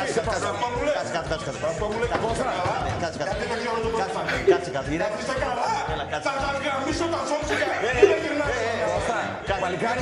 Τα εσόψικα. Πώς είναι στα αγγλικά τα εσόψικα? Τα inner souls. Εδώ πέρα βγαίνει ο άλλος και συνεχίζει μετά και το πριζώνει και του λέει εσύ σταμάτα, αφού έχει φύγει. Άντε, ηρέμησε. Κοίταξε. Ρε Κώστα, και χαβαλέσει! Και χαβαλέσει! Έχεις πρόβλημα! Τώρα τι πράγμα είναι, 45 χρονών άνθρωπος, σηκώνεσαι πάνω και βρύχει, κάνεις. Πρέπει είναι δυνατό να κάνεις τέτοια πράγματα. Άλλο που πριγελούσε αυτό μου. Εντάξει, πού να ξέρετε να βγάζουμε την κύριε. Απάντησα! Απάντησα αν θες, ναι! Είναι ασαπάντησα! Άστε να λάκα τον είδες! Σοβαρά τον κουπέ! Ναι! Με τον Άρη! Α! Εδώ θέλω να κάνω μια μεγάλη ερώτηση. Με τη Γεωργία τον είδα 5 μάτς. Τον είδες αλήθεια με τη Γεωργία 5 μάτς? Αλήθεια τώρα, στα ίσα. Είχα δει. Μπορεί να μην είναι 5, να είναι ας πούμε 3 και ένα ημίχρονο και ένα ημίχρονο. Είναι 30 λεπτό. Τι να δεις μωρέ, εντάξει, οκ. Λοιπόν, πάμε στα ονόματα και αρχίζουμε με τον Ραπτόπουλο. Ναι, οπωσδήποτε. Μια άποψη, ρε παιδί μου. Και όλο αυτό το πράγμα που έχετε στήσει είναι επιτυχημένο, έτσι, είναι κάτι καινοτόμο. Ναι, εγώ είμαι συνεργάτης. Να... Όπως έλεγε ο Παρασίδης, 3 με 4 φιλοξενούμενος και τη σημερινή μας εκπομπής. Ναι. Ο Θόδωρης Παρασίδης. Εδώ να πω κάτι. Γιατί ακούω πολύ, φέρε τους παλιούς. Για μένα θα πω. Εγώ με τον Κωστή πήγαινα εκπομπές από το 2000-2001. Δεν ήταν το ακριβώς τότε Μαρμίτα και ήμασταν σε ένα άλλο κανάλι. Θυμάμαι την πρώτη φορά είχαμε χαθεί μεσάνυχτα πέρα από το Ρήσιο. Βγήκαμε, βασικά δεν ήξερα τότε και τότε καλά, πολύ καλά τον Κωστή. Τον ήξερα χρόνια και από την άλλη δουλειά κτλ. Τα χρόνια που είχε το βουρτσάκι στο κεφάλι, σαν το σκουπάκι εκείνο εκεί που φορούσε. Περί σκουπακίου πρόκειται, δεν τη θέμα, α πούμε, εκεί. Και λέω αυτός τώρα πάει να με παγάγει, λέω πραγματικά. Χαθήκαμε, μυρίζει κάτι ύποπτο. Του λέω που πάμε, μου λέει δεν χαθήκα σε κάτι χωράφια μέσα, καλαμπόκια τέτοια. Από τότε, πάλι αυτό. Η μαρμίτα, απαγορευμένος καρπός. Είναι ο απαγορευμένος καρπός. Γι' αυτό και έχει τρομακτικά ετερόκλητο κόσμο. Γενικά έχει το αθλητικό ετερόκλητο κόσμο. Δηλαδή το ραδιόφωνο του αθλητικού κόσμου το ακούνε ο επιχειρηματίας, ο γιατρός, ο φανοποιός, ο φοιτητής. Και ο Μάκης ο Κορδελιός. Ο λιμενεργάτης, ο μεγαλοαστός, ό,τι θες, ας πούμε. Η Μαρμίτα είναι απαγορευμένος καρπός. Mm-hmm. Δηλαδή έχει κοινό άρρωστο. Εγώ, ας πούμε, έχω γνωρίσει χειρουργό, ο οποίος μαζί με τη γυναίκα του δεν το χάνει. Έχω γνωρίσει διευθυντή τράπεζας που δεν χάνει Μαρμίτα. Αλήθεια, αριστερά. Εννοείται. Είναι, ας πούμε, αυτό απαγορευμένος καρπός η Μαρμίτα. Είναι πραγματικό τρας. Εγώ το λατρεύω το τρας. Απλά για να κάνεις καλό τρας πρέπει να έχεις και πνεύμα. Κάποιος τουλάχιστον εκεί να έχει πνεύμα. Θεωρώ ότι αυτό το καλύπτω εγώ το κομμάτι. Αλλά είναι τρασίλα πραγματική, έτσι δεν υπάρχει. Δηλαδή το σκηνικό με τον Τρέγια, ένα βράδυ που δεν είχα πάει εγώ τότε. Πήγαινα και με τον Τρέγια κλπ. Που είναι στο σπίτι και ανοίγω λίγο να τους δω. Εδώ μια ταινία, κάνει break για διαφημίσει, εγώ γυρίζω στη Μαρμίτα. Και βγαίνει ακροατής, Πάοξης, και λέει στον Τρέγια, Τάσο πρέπει να στηρίζουμε λέει, τα προϊόντα να παίρνουμε μόνο από την μπουτίκ. Τέλος, για να ενισχύσουμε τον άνθρωπο εδώ πέρα λέει. Έτσι είναι, έχεις δίκιο. Γιατί φεύγουν λεφτά δεξιά, αυτά είναι της ομάδας. Θα ψωνίζουμε από την μπουτίκ. Τότε ήταν ο Ζαγοράκης πρόεδρος. Βέβαια, έχεις δίκιο έτσι, ναι. Σωστό. Μόνο αυθεντική φανέλα, αυθεντικό φούτρα, αυθεντικό ασχόλ. Έτσι είναι. Κλείνει η γραμμή. Τι φοράει ο Τρέγιας. Μία φανέλα ΠΑΟΚ, γενική τράπεζα, διαφήμιση εδώ έτσι, χωρίς σήμα, τίποτα. Κρέμονται εδώ κάτι. Δηλαδή, ό,τι πιο ανεπίσημο προϊόν δεν υπάρχει. Τρέλια, εντάξει, οκ, ας πούμε. Αυτό είναι ναι, ρε, δεν είναι τρέλα. Το κορυφαίο μήνυμα στη Μαρμίτα που έχει υποθεί για τον Ραπτόπουλο. Γιατί του έχουν πει ότι κάνει μπάνιο με τον Πρίκι, δηλαδή έχουν πει πολλά. Α, δεν θυμάμαι. Με το ράπτιο, α πούμε. Ή γενικά, ρε παιδί μου, ένα που θυμάστε. Γενικά, ναι. Εσύ έχω πάρα πολλά σημειωμένα σπίτι, το πιστεύεις. Έχω άπειρα. Ναι. Δεν υπάρχει αυτό. Τι να, δεν μπορώ να θυμηθώ τώρα, ειλικρινά. Λοιπόν. Τώρα πρόσφατα που έφερε τον υποψήφιο, έναν υποψήφιο με τη Νέα Δημοκρατία για σύμβουλο σε μια περιοχή, εδώ σε τις εκλογές. Ναι. Φανταστικός τύπος, ψυχίατρος, με μακρύ μαλλί. Ναι. Και λέει, στέλνει ο μήνυμα, ήρθαν μηνύματα για τον. Πες το εσύ. Την ταινία με τον. Αχ, ποιο γνώρισε. Ζακ Νικολσόν. Μπικ Λεμπόφσκι. Α, Μπικ Λεμπόφσκι.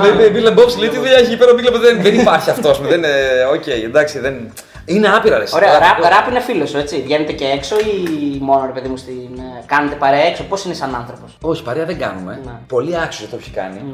Γενικά πιστεύεις ότι αυτό που δείχνει μπροστά στην κάμερα θέλει να εντριγκάρει και να είναι σαν άνθρωπος. Τίποτα στην τέχνη, και αυτό είναι τέχνη.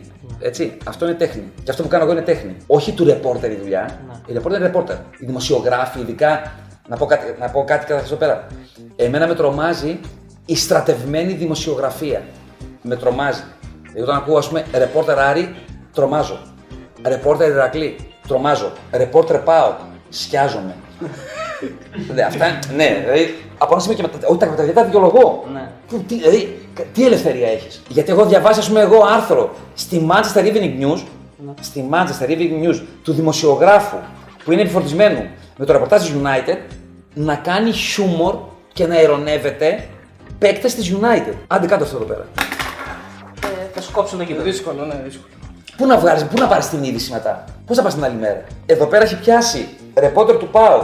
Όταν εγώ είχα τη στείλει, έγραφα στην Έτροσπορ, παίκτης του ΠΑΟΚ και του λέει τι είναι αυτά εδώ με μένα. Λέει, εντάξει, το παιδί μου γράφει, λέει, έχει κάνει χιούμορ.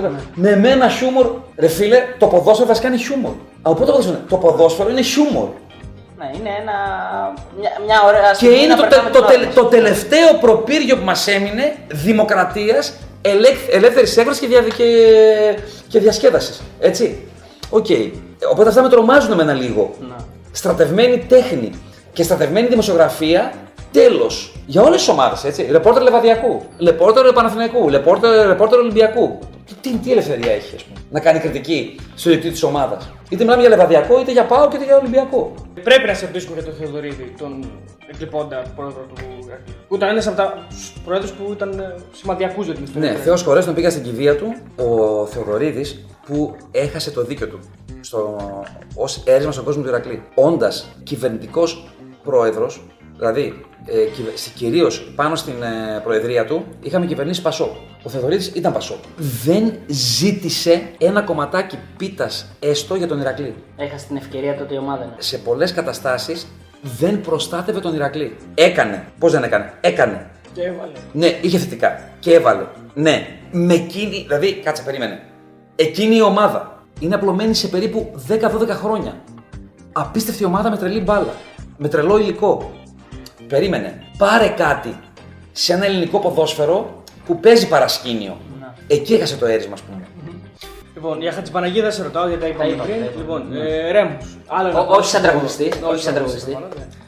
Δεν με ενδιαφέρει παγιαρά διάφορος. Δεν ακούς ελληνικά, Ελληνικά ακούω. Ελληνικά ακούω. Τι ελληνικά όμως. Πεθαίνω για Μάνο Χατζηδάκη. Ναι. Πεθαίνω για ελληνικό νέο κύμα. Rotten Christ. Respect. Δεν είναι το πρώτο ψωμοτήρι μου. Εντάξει, οκ. Έχω δύο-τρία άλμπουμ, έχω δει δύο φορές, τρεις live. Πώς το λέω τώρα και θα είσαι, όχι τον Ρόντ Γκάι, τον Γκάς Τζι, τον Κώστας, τον έχω φέρει στην Ελλάδα. Γάκης and the Drapple. Τζορτζ Γάκης. Εντάξει, πιστεύεις το που κάνει το αρέσει, έχουμε κοινά ακούσματα. Εγώ ρωτάω πάρα πολύ poser, sleazy rock. Τώρα πάμε το ένα στο άλλο, ξέρεις. Κάτσε, δεν απαντήσαμε και την αγαπημένη σου συναυλία όμως. Τώρα που είπαμε για λίγο. Αγαπημένες συναυλίες. Σπυριδούλα, στη Νομική, αδιανόητο live, αρχές του 80, αν θυμάμαι καλά 81-82 εκεί. Ποιοι ήταν στο συγκρότημα αυτό. Χωρίς Παύλο Σιδηρόπουλο, έχει φύγει ο Παύλος, τον Παύλο τον έχω δει 4-5 φορές τον έχω δει και μιλούσαμε κιόλας. Οι άλλοι θα βάλουν με τον Παύλο. Σπυριδούλα στη Νομική, κολλασμένο live. Αδιαχώρητο μέσα και έξω. Φεύγουνε τζάμια, σπάνε, γίνεται κόλαση. Ελληνικό πανεπιστήμιο. Στα ντουζένια του Σπυριδούλα, αδερφοί Σπυρόπουλοι, στους οποίους θέλω και να βρω την ευκαιρία εδώ, την ευκαιρία να πω ξανά μανα χίλια μπράβο, γιατί δεν έχουν διεκδικήσει από το φλου την μερίδα που τους αξίζει. Το αφήνουν όλο για το άλμπουμ, όλο εννοώ. Το αφήνουν όλο στον Παύλο. Έχουν βάλει πολλή δουλειά η Σπυριδούλα εκεί πέρα. Πάρα πολύ. Και η Σπυρόπουλη και οι άλλοι. Και θα έβαζα και τον Παύλο Σιδηρόπουλο με απροσάρμοστους στη Σελήνη 1986. Και τα δύο ελληνικά, δηλαδή. Κόλαση. Αν μου πεις μία, ένα, δύο. Γιατί θα πάω συναισθηματικά λιγάκι. Ναι. Πάω συναισθηματικά. Είναι άπειρα τα live που έχω δει. Θα έβαζα και Kiss. Στη Μαλακάσα, μοναδικό σοου, απίστευτο, δεν υπάρχει. Λατρεμένη, αγαπημένη μου Kiss. Ωραία, πάμε Ρέμο. Σε ό,τι είχε να κάνει τον Ηρακλή. Μεγάλο μπέρδεμα, μωρέ. Ήρθε με καλές προθέσεις, δεν ξέρω, άφησε λάθος άτομα. Από μακριά, κουμάντο, δεν ξέρω. Είναι και λίγο ένα χωράφι, να σου πω κάτι. Ναι. Είναι ένα χωράφι που εγώ σχεδόν το συχαίνομαι. Αυτά τα διοικητικά και τα παρασκηνιακά. Ναι. Δεν τα μπορώ εγώ αυτά. Ωραία, δεν αγαπημένο μου χωράφι, ρε. Λουτσέσκου. Περίμενε. Λουτσέσκου, μιλάμε για τον Μιρτσέα, τον προπονητή του ΠΑΟΚ. Που πήρε τον τάμπι. Όχι, ο Μιρτσέα λέει ότι είναι προπονητής του ΠΑΟΚ. Τον προπονητή του ΠΑΟΚ, τον Μιρτσέα. Που το άλλαξε εκεί, τέλεινε αρχές Δεκεμβρίου. Για ποιον μιλάμε, να ξέρω. Γιατί εκείνη μυρίζει Μιρτσέα Λουτσέσκου. Ρασβάν Λουτσέσκου. Δηλαδή, του έκανε δηλαδή. Ποιον που τον βρίζαν οι παοξίδες στα ΠΑΟΚ, Ξάνθη ΠΑΟΚ. Και το θεωρούσαν ότι παίζει αντιμπάλα και τα λοιπά χάλια. Τι είναι αυτό με την Ξάνθη. Ποιον, μπερδεύομαι. Σαν το Ραπτόπουλο θα κάνω εγώ. Ποιον. Γιατί εγώ το Ρασβάν Λουτσέσκου τον υπερασπιζόμουν. Γιατί είμαι μπροστά, έχω δει 30 μάτς με 100 παοξίδες γύρω-γύρω. Θα το δουν τώρα προφανώς αυτό. Θα το δουν αυτό, τους έχω για κρατές. Το έχω πει στον αέρα, θα το έχω πει στον αέρα. Δεν λέω τώρα το πέρασε εσά. Που τον βρίζαν το σπίτι και τους συγγενείς πρώτου και δευτέρου βαθμού στα μάτς με την Ξάνθη. Να. Την παλιωμάδα, την κολωμάδα, την έτσι την αλλιώς. Ποιον Λουτσέσκου. Πήρε τον τάμπλο βέβαια με τον Πάκο, έτσι. Εντάξει, πήρε τον τάμπλο με τον Πάκο. Σαβίδης. Ιβάν. Άγαλμα έξω και από τις 4 πλευρές της Τούμπας. Και από την 4 και από την 7 και από την 5-6 και από τα επίσημα. Τώρα να μας καλύψω. Τι πείτε, θεωρείς και Ευεργέτη της πόλης. Γιατί πολλοί κόσμοι το λένε. Ότι έχει δώσει δουλειές, έχει πάρει εταιρείες, έχει δώσει χρήματα σε άλλα. Ας μου πούνε αυτοί, όλοι αυτοί, δύο ακόμη Ευεργέτες της πόλης. Τα τελευταία 50 χρόνια. Για να συγκρίνουμε. Αν θεωρήσω τον Ιβάν Ευεργέτη. Ας μου πούνε άλλους δύο. Δεν μου υπάρχει. Σε αυτή την κατηγορία. Άρα αυτή η πόλη τι περίμενε. Με ιστορία 150 τόσων ετών να έρθει τώρα ο Ιβάν, ο Ευεργέτης πρώτος αυτός. Δεν ξέρω. Και να δούμε τη συνέχεια. Και αυτά με επιχειρηματίες, τέτοιους ελληνικού τα λοιπά. Ο Χρήστος Ζαλτίδης όταν ήρθε εδώ πέρα μας είπε ότι ο Ιβάν δεν έχει λεφτά και ότι γι' αυτό πούλησε τον Μπρίγκοβιτς. Συγγνώμη, με τον Τσαρτίδη. Του έγινε συνέντευξη. Χωρέσαμε κανονικά. Εδώ. Ναι, χωρέσαμε. Τόσο πολύ αδυνάτησε. Γιατί έχω φρικάρει, τον πήγανε αλλού. Στον μπαλκόνι. Είδα κανένα 1,5 λεπτό. Θα είναι ο χώρος, λέω, κάνω το ίδιο αλλά στον μπαλκόνι, κάναν κάποιο τρίκο σκηνοθέτης. Ναι, τι είπε? Είπε ότι ο Ιβάν λέει έχει οικονομικό πρόβλημα, γι' αυτό πούλησε λέει τον Μπρίγκοβιτς για να πληρώσει την ομάδα. Τώρα θα σου πει δεν είπα αυτό ακριβώς. Παραποιείς τα λόγια μου. Εντάξει, επιχειρηματίες όλα τέτοιου πέφτουν, τι παίζεις και τίνος είναι τα λεφτά και που βάζει και πια και αν και τα λοιπά. Μιας και είμαστε στους προέδρους τώρα. Καρυπίδης, Εδωνάρη. Ναι, δεν ξέρω πόσο παραπάνω μπορεί. Καλό, μέχρι τώρα το πάει καλά ο άνθρωπος. Δεν ξέρω πόσο παραπάνω μπορεί, γιατί μετά ο Ριάννης θα ζητήσει. Ξέρεις, είναι και στη φύση του ανθρώπου αυτό. Yeah. Ζητάς κι άλλα. Yeah. Τώρα, εμένα μου πάρεις ένα δώρο, ας πούμε, ξέρω εγώ, το ένα mini Cooper. Μετά θα σου πω θέλω το Audi, μετά Porsche, μετά Lamborghini. Μετά θα σου πάρω παντελόνι, θα ξενερώσεις. Ναι, και στο τέλος Bentley που είναι αγγλικά. Παρεμπιπτόντως, τι απάτη η Φεράρι, τους κάνουν καλαμπούρι. Δεν χάμενο, δεν γελάω. Η Λάρισα της Φόρμουλα 1 δεν υπάρχει, με το άλλο, το σήμα δεν. Αναστασιάδης. Προπονητής Εθνικής, μεγάλα προβλήματα τώρα με την Εθνική Ελλάδα, με Παπασταθόπουλο να βγαίνει να τον κράζει τα ίσα. Την άποψή σου γενικά αν κάνει για Εθνική και σαν προπονητής. Έχει περάσει και τον Ηρακλή να πούμε, έτσι. Βέβαια. Και παντού, μόνο τον Άρη δεν έχει περάσει. Αν δεν κάνω λάθος, ήρθε σε αγιασμό με κάλτσες ΠΑΟΚ. Ναι, το έχω ακούσει. Παρασκήνιο δίνει στα Ελλάδα. Εγώ και με φανέλα μου είχαν πει. Φανελό μπλουζάκι πάω. Από κάτω, αν φορούσε δεν ξέρω. Κάτι τέτοια μου έχουν πει. Λοιπόν, για τώρα, ένα. Άγγελος τώρα δεν άστο. Να είναι καλά ο άνθρωπος. Δεν. Παλιά. Εντάξει, παλιά ο Άγγελος ήταν αυτές τις καταστάσεις στον ΠΑΟΚ, ξέρεις. Πάμε, Παλμουγκάρια, Μακεδονία, αυτά τέτοια. Πριν μας ανέφερες σαν Νίκο Αλέφαντο, πιστεύεις ότι είναι αυτής της. Ο Νίκος ήταν πολύ μπροστά. Τότε. Με δικά του έξοδα πήγαινε και έβλεπε Ernst Happel και τέτοια. Δεν είναι πολύ μπροστά ο Νίκος. Έτσι. Άλλο το τον κάνουν όλοι, το θεωρούν γραφικό κτλ. Μεγάλος Νίκος Αλέφαντος. Λοιπόν, ξεκινάμε. Ο Χρήστος Σαϊκάρο ρωτάει τι γεύση έχει το κεφάλι του Ρατόπουλου. Μιλήσαμε και πριν, αλλά δεν μας απάντησες. Από τις πιο λιγδερές επιφάνειες. Νομίζω ότι το μέλι φρέναρε λίγο. Ήτανε, ναι, μοναδική εμπειρία. Λοιπόν, ο φίλος Βαγγέλης Χατζής λέει από το Instagram, τελικά περισσότερους οπαδούς στη Θεσσαλονίκη και ο Άρης ή ο ΠΑΟΚ. Στη Θεσσαλονίκη, μέσα στην πόλη. Μάλλον. Στον αστικό ιστό, στο κέντρο. Κορομιλάμε, παύλου μελάμε. Να το κάνουμε στο τετράγωνο πάνω από την ωραία, την παλιά ωραία, ξέρεις. Νομίζω πάω. Ο Ευθύμης ο Παπούλιας από το YouTube λέει πώς νιώθει που είναι η τέταρτη μεγαλύτερη ομάδα στη Θεσσαλονίκη μετά από Πάω Κάρι και Καλαμαριά. Δεν υιοθετούμε εμείς. Κρύο το χιούμορ του. Ο φίλος ο Πάνος 22 που πρέπει να έχει γράψει καμιά 1.000.000. Ναι, νομίζω ότι ούτε στις εξετάσεις δεν έχει γράψει πολλά. Τόσο, στις εξετάσεις δεν διάβασα τόσο. Πάνος 22 είναι οι γυναίκες που έχει πάει. Τι γύρω αυτό. Ποια η άποψή σου, Αδαμά, για την αυτόνομη θύρα 10 του Ηρακλή? Μέχρι να πάω ψήσω το παιδί. Ναι, αλλά θέλει να εντριγκάρει από ό,τι καταλαβαίνει. Σε χρόνια, σε καιρούς χαλεπούς του αγωνιστικού κομματιού, η αυτόνομη έκανε κόσμο. Είναι κρίσιμη η καμπή τώρα, νομίζω. Τελευταίο 1,5 χρόνο. Και για το πώς την αντιμετωπίζει ο κόσμος, αλλά σε καιρούς πολύ δύσκολους, συσπήρωσε τον κόσμο και έκανε οπαδούς. Ωραία, μια που είμαστε λίγο στα ποδοσφαιρικά, ο Τίτος εδώ στο YouTube ρωτάει άποψη για το πανό που ανήρτησαν για τον κύριο Σαββίδη που του Ηρακλείου. Αυτός περιμένει τώρα, ας πούμε, ηθικολογική. Μπορώ να πω ότι το απαντάω και τελείωσε. Φίλε, μου κάνει την ερώτηση αυτή στο ελληνικό ποδόσφαιρο. Που έχουν ανέβει πανό για παιδιά πρωθυπουργών, για τα σπίτια τους, για τις μάνες τους, για τα θύματα της σειράς 7, για τους νεκρούς του ΠΑΟΚ, τα παιδιά που φύγανε στα Τέμπη. Δηλαδή για τον Πλιώνα που οι οπαδοί κάποιας ομάδας της πόλης βγάλαν σύνθημα υπέρ αυτής της πρακτικής. Ο φίλος ο Πέτρος Κετσίδης από το Instagram, σε μια αλλαγή θεματολογία που μπορούμε να πούμε. Έγκλειπες ακόμα τις μασχάλες στην αριστερά του. Μα αυτό ήταν το επόμενο. Ο S-Sider, μαντό αριστερά του τελείω τις μασχάλες, ρωτάει. Η αριστερά του, παιδιά, βοηθήστε με λίγο. Ναι, γιατί κάτι μου έχουν δεν ξέρω, γενικά μας, αυτή δεν, τώρα εγώ και δεν ξέρω την κοπέλα. Γενικά μασχάλες δεν έχεις πρόβλημα, απλώς αυτή είναι.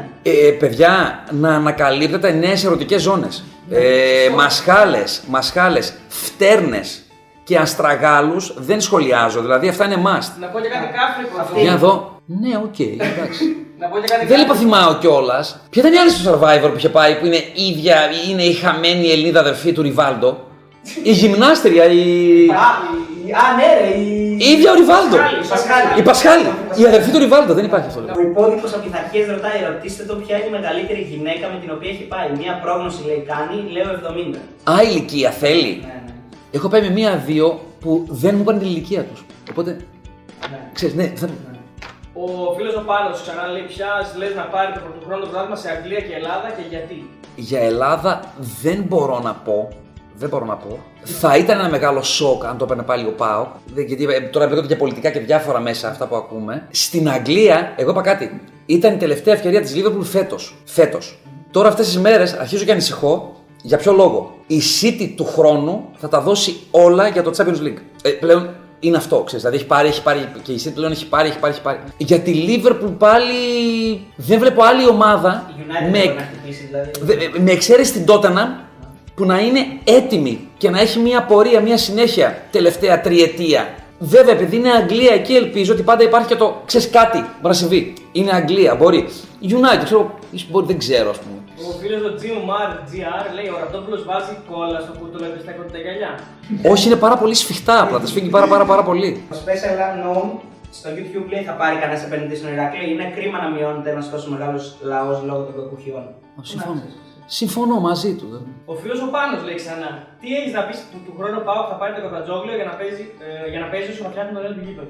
Δεν βλέπω κανένα νέο γήπεδο. Πού το βλέπεις στον ορίζοντα? Δεν βλέπω κανένα νέο γήπεδο εγώ ακόμα. Ποιο, δεν το βλέπω κάτι νέο στον νέο ορίζοντα. Ας, το είναι στο πεντοκόκκινο, δεν είναι το Ηρακλή Καφτατζόγλιο. Απλά το κρατάει όταν το Καφτατζόγλιο έχει πεθάνει. Αν δεν υπήρχε Ηρακλής, έτσι. Και του χρωστάει γήπεδο. Η ηγεσία, το κράτος του χρωστάει γήπεδο. Ο Ηρακλής έδωσε γήπεδα, έδωσε κτήματα. Έτσι.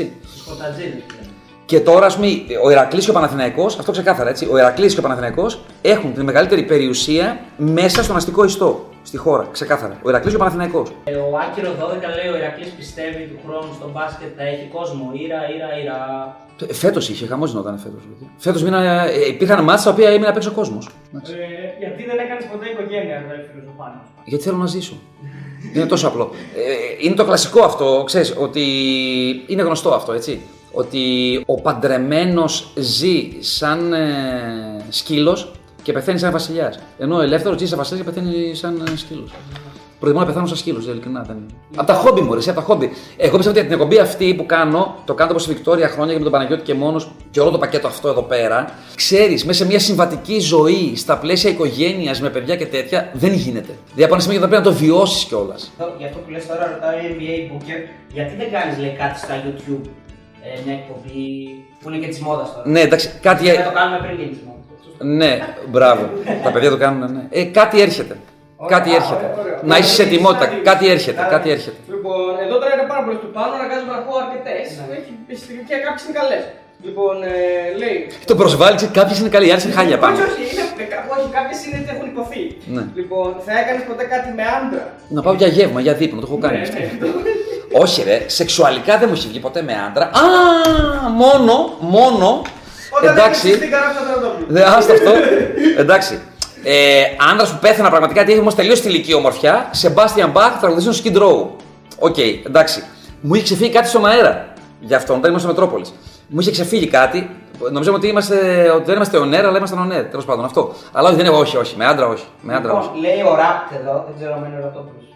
Σε τι ηλικία χάλασε το γούστο σου στις γυναίκες και ο Γιώργος ο Σε τι ηλικία χάλασε, ή άλλα. Και ο Γιώργος ο Μυρφοκτόνος λέει γνώμη για μιλφάκια, προτιμάει έντρες ή μικρές. Και τα δύο αρκεί να μου αρέσει ρε εσύ. Δεν έδειξες, α είναι μιλφ, άρα, okay. Α είναι μικρή, άρα, ναι, ξέρεις, okay. Και κυρίως να είναι ξεστή, να είναι στον κωδικό μου. Εγώ θέλω πάρα πολύ, sorry τώρα για το κλισέ, πραγματικά να με διαλύσει ας πούμε εδώ. Να έχουμε κοινούς κώδικες επικοινωνίας, έτσι και αισθητική ας πούμε. Δηλαδή δεν μπορώ να κάτσω με μια. Να είμαι ας πούμε στο κρεβάτι ή να πάμε για φαγητό με μια κοπέλα, μια γυναίκα που δεν έχω 300 κενά ενδιαφέροντα ας πούμε. Ο φίλος ο Γιώργος Φατίδης λέει: αν και δεν έχει να κάνει τόσο με τον Ασλαμά, έχω μια πορεία που ακόμη με τρώει. Και πού είναι η λέσχη βρε? Θεϊκό. Λοιπόν, εδώ ο Γιώργος ο Μουστακάκης ρωτάει αν θα έγλυφε στα πόδια του σε ένα εξωτερικό για να του πάρει συνέντευξη. Ναι. Παρεπτώσει το γνώρισα, δεν τον έγλυφε στα πόδια. Και ήταν υπέροχος. Ο φίλος ο Πάνος λέει γνώμη για Gay Pride. Για Gay Pride, μια κρυάδα είναι. Μια κρυάδα. Και γι' αυτό και υπάρχουν και πάρα πολλοί γκέι είναι ενάντια σε αυτό. Είναι ενάντια. Λοιπόν, ποια είναι τα 5 κορυφαία συγκροτήματα στην ιστορία, ρωτάει ο Χάριακο. Και γιατί λέει τόσοι οπαδοί της United στηρίζουν Juventus στην Ιταλία και αν θα έπρεπε να διαλέξει μια Ιταλική ομάδα, ποια θα υποστήριζε? Ιταλική ομάδα. Στην Ιταλία τον πρέπει λίγο αλόκοτο να ακουστεί. Είμαι Λάτσιο. Ναι, εδώ οι οπαδοί της United στηρίζουν Juventus. Αυτό ποιος το λέει, το ακούω πρώτη φορά.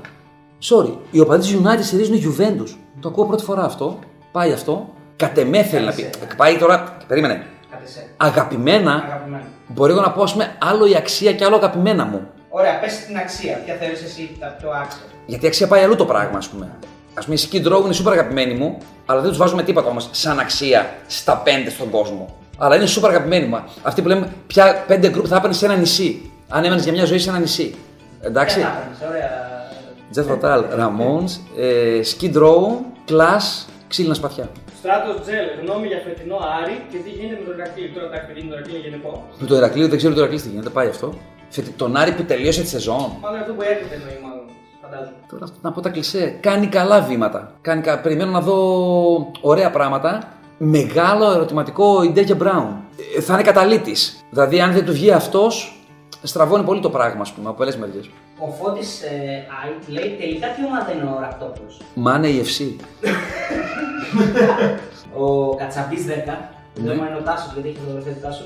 Ψήνει λέει όλο με τη Χαλογιάννη, μας απάντησε πιο πριν και λέει κάνε ένα top κορυφαίων Ελληνίδων, γκυλφ, κούγκαρ, εν ζωή. Να πω, ας πούμε, που να γουστάρω.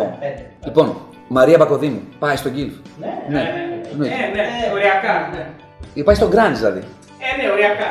Όχι, Μαρία τώρα είναι αρκό. Έχει γιο που θα μπορούσε να είναι ο πατέρας. Γιατί μου έρχονται τώρα. Ναι, τώρα γκυλφ με πήγε. Εγώ στη γειτονιά μου κάνα δυο παιδιά που είναι. Εντάξει, η άλλη μου λέει προχθές Μάρια, έγινα γιαγιά και μου είχε ετοιμάσει, αλλά εδώ δεν υπάρχει, ας πούμε.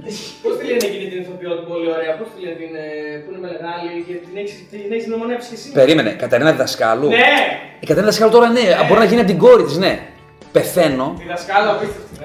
Πεθαίνω Κατερίνα Διδασκάλου. Το έχει καταλάβει και η ίδια, ας πούμε, τι θα θέλαμε.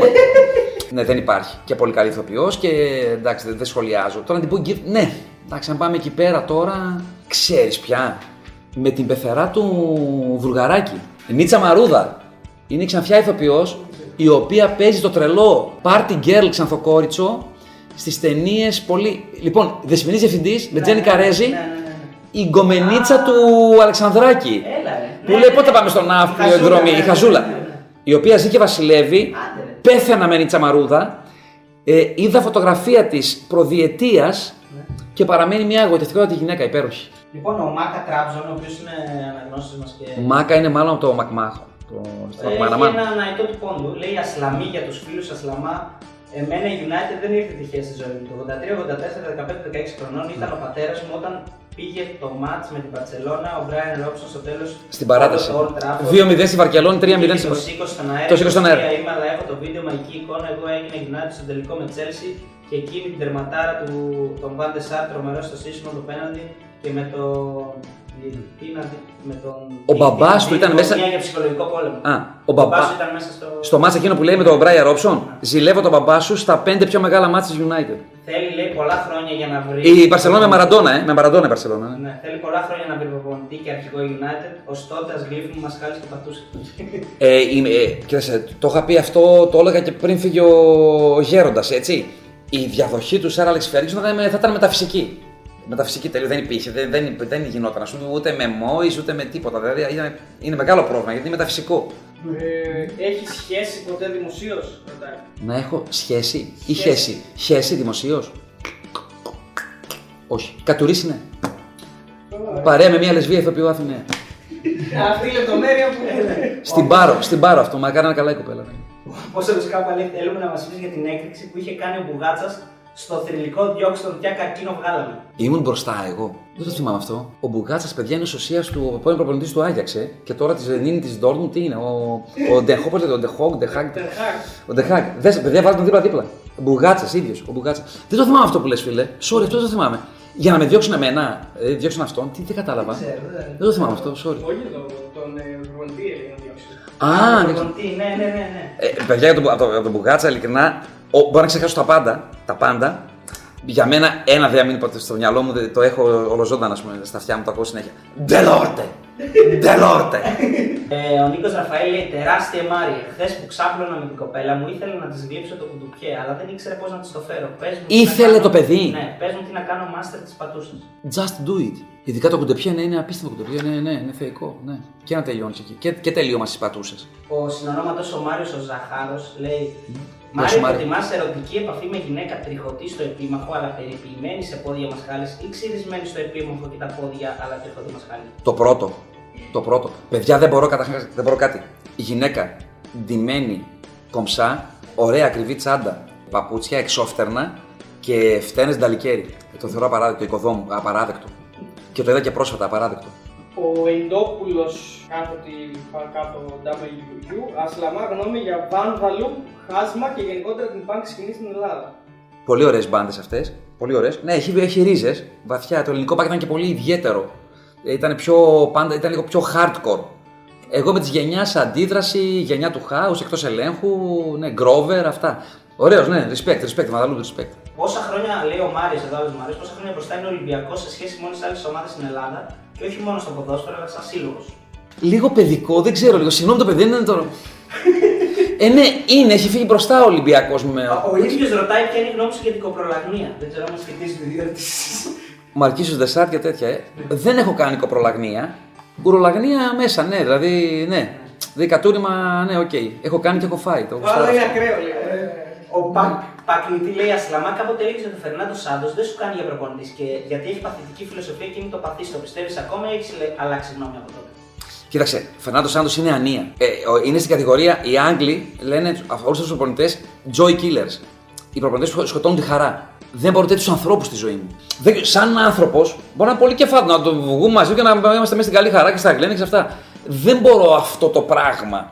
Δηλαδή, προπονητή που σηκώνεται και κάνει παρατήρηση στον Λίνο, σε πάω και εργοτέλει στην Τούμπα, στο 2-0, επειδή κάνει τακουνάκι, μένουν για τη λήξη 3 λεπτά, δεν το μπορώ αυτό, ρε φίλε.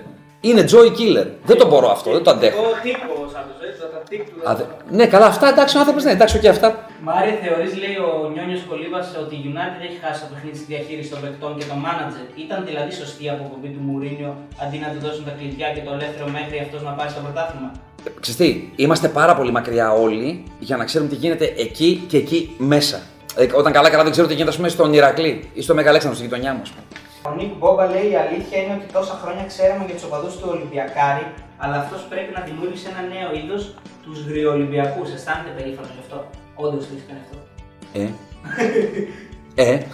Λοιπόν, ο Ντίμ Παπούλιας λέει: ο Παναρέτου είχε πει ότι μια φορά είχες γλύψει πόδι γυναίκας φυσικά με μαυρισμένο νύχι και με σκασμένη φτέρνα. Ισχύει? Όχι. Αγγλίδας, πανέμορφης Αγγλίδας από τον Μπέρμιγχαμ. Μετά από πεζοπορία που κάναμε για περίπου 500 μέτρα σε παραλία, δίπλα στη θάλασσα, που είχε μαζέψει πολύ αυτά στους κόκκους και τα λοιπά, που είναι τελείως σάμερο, ρε παιδί μου, με Βρετανίδα, το πακέτο αυτό το τρελαίνομαι, ναι. Που είχε τα παιδιλάκια της, τα σανταλάκια στο χέρι. Αυτό το βρετανικό, το κλασικό, πεθαίνουμε αυτό, ναι. Λοιπόν, και συνεχίζει και λέει: τι είναι πιο αντιαισθητικό, η εθνική Ελλάδα στο ποδόσφαιρο ή το κυλικής που αγαπάς τόσο, ή το playstyle της Liverpool των 80's? Άλλη καψούρα. Μα το ξέρει καλά.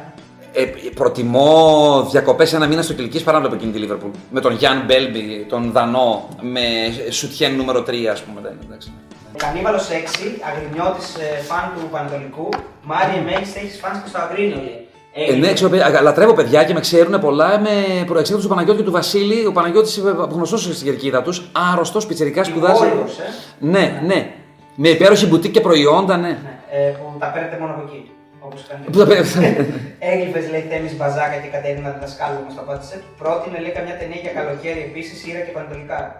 Για καλοκαίρι ταινία, από την παλιές επανάληψη, μπορώ να σου πω πολλές. Τώρα, από αυτές τώρα που παίζουν, Rocketman, ζωή του Elton John.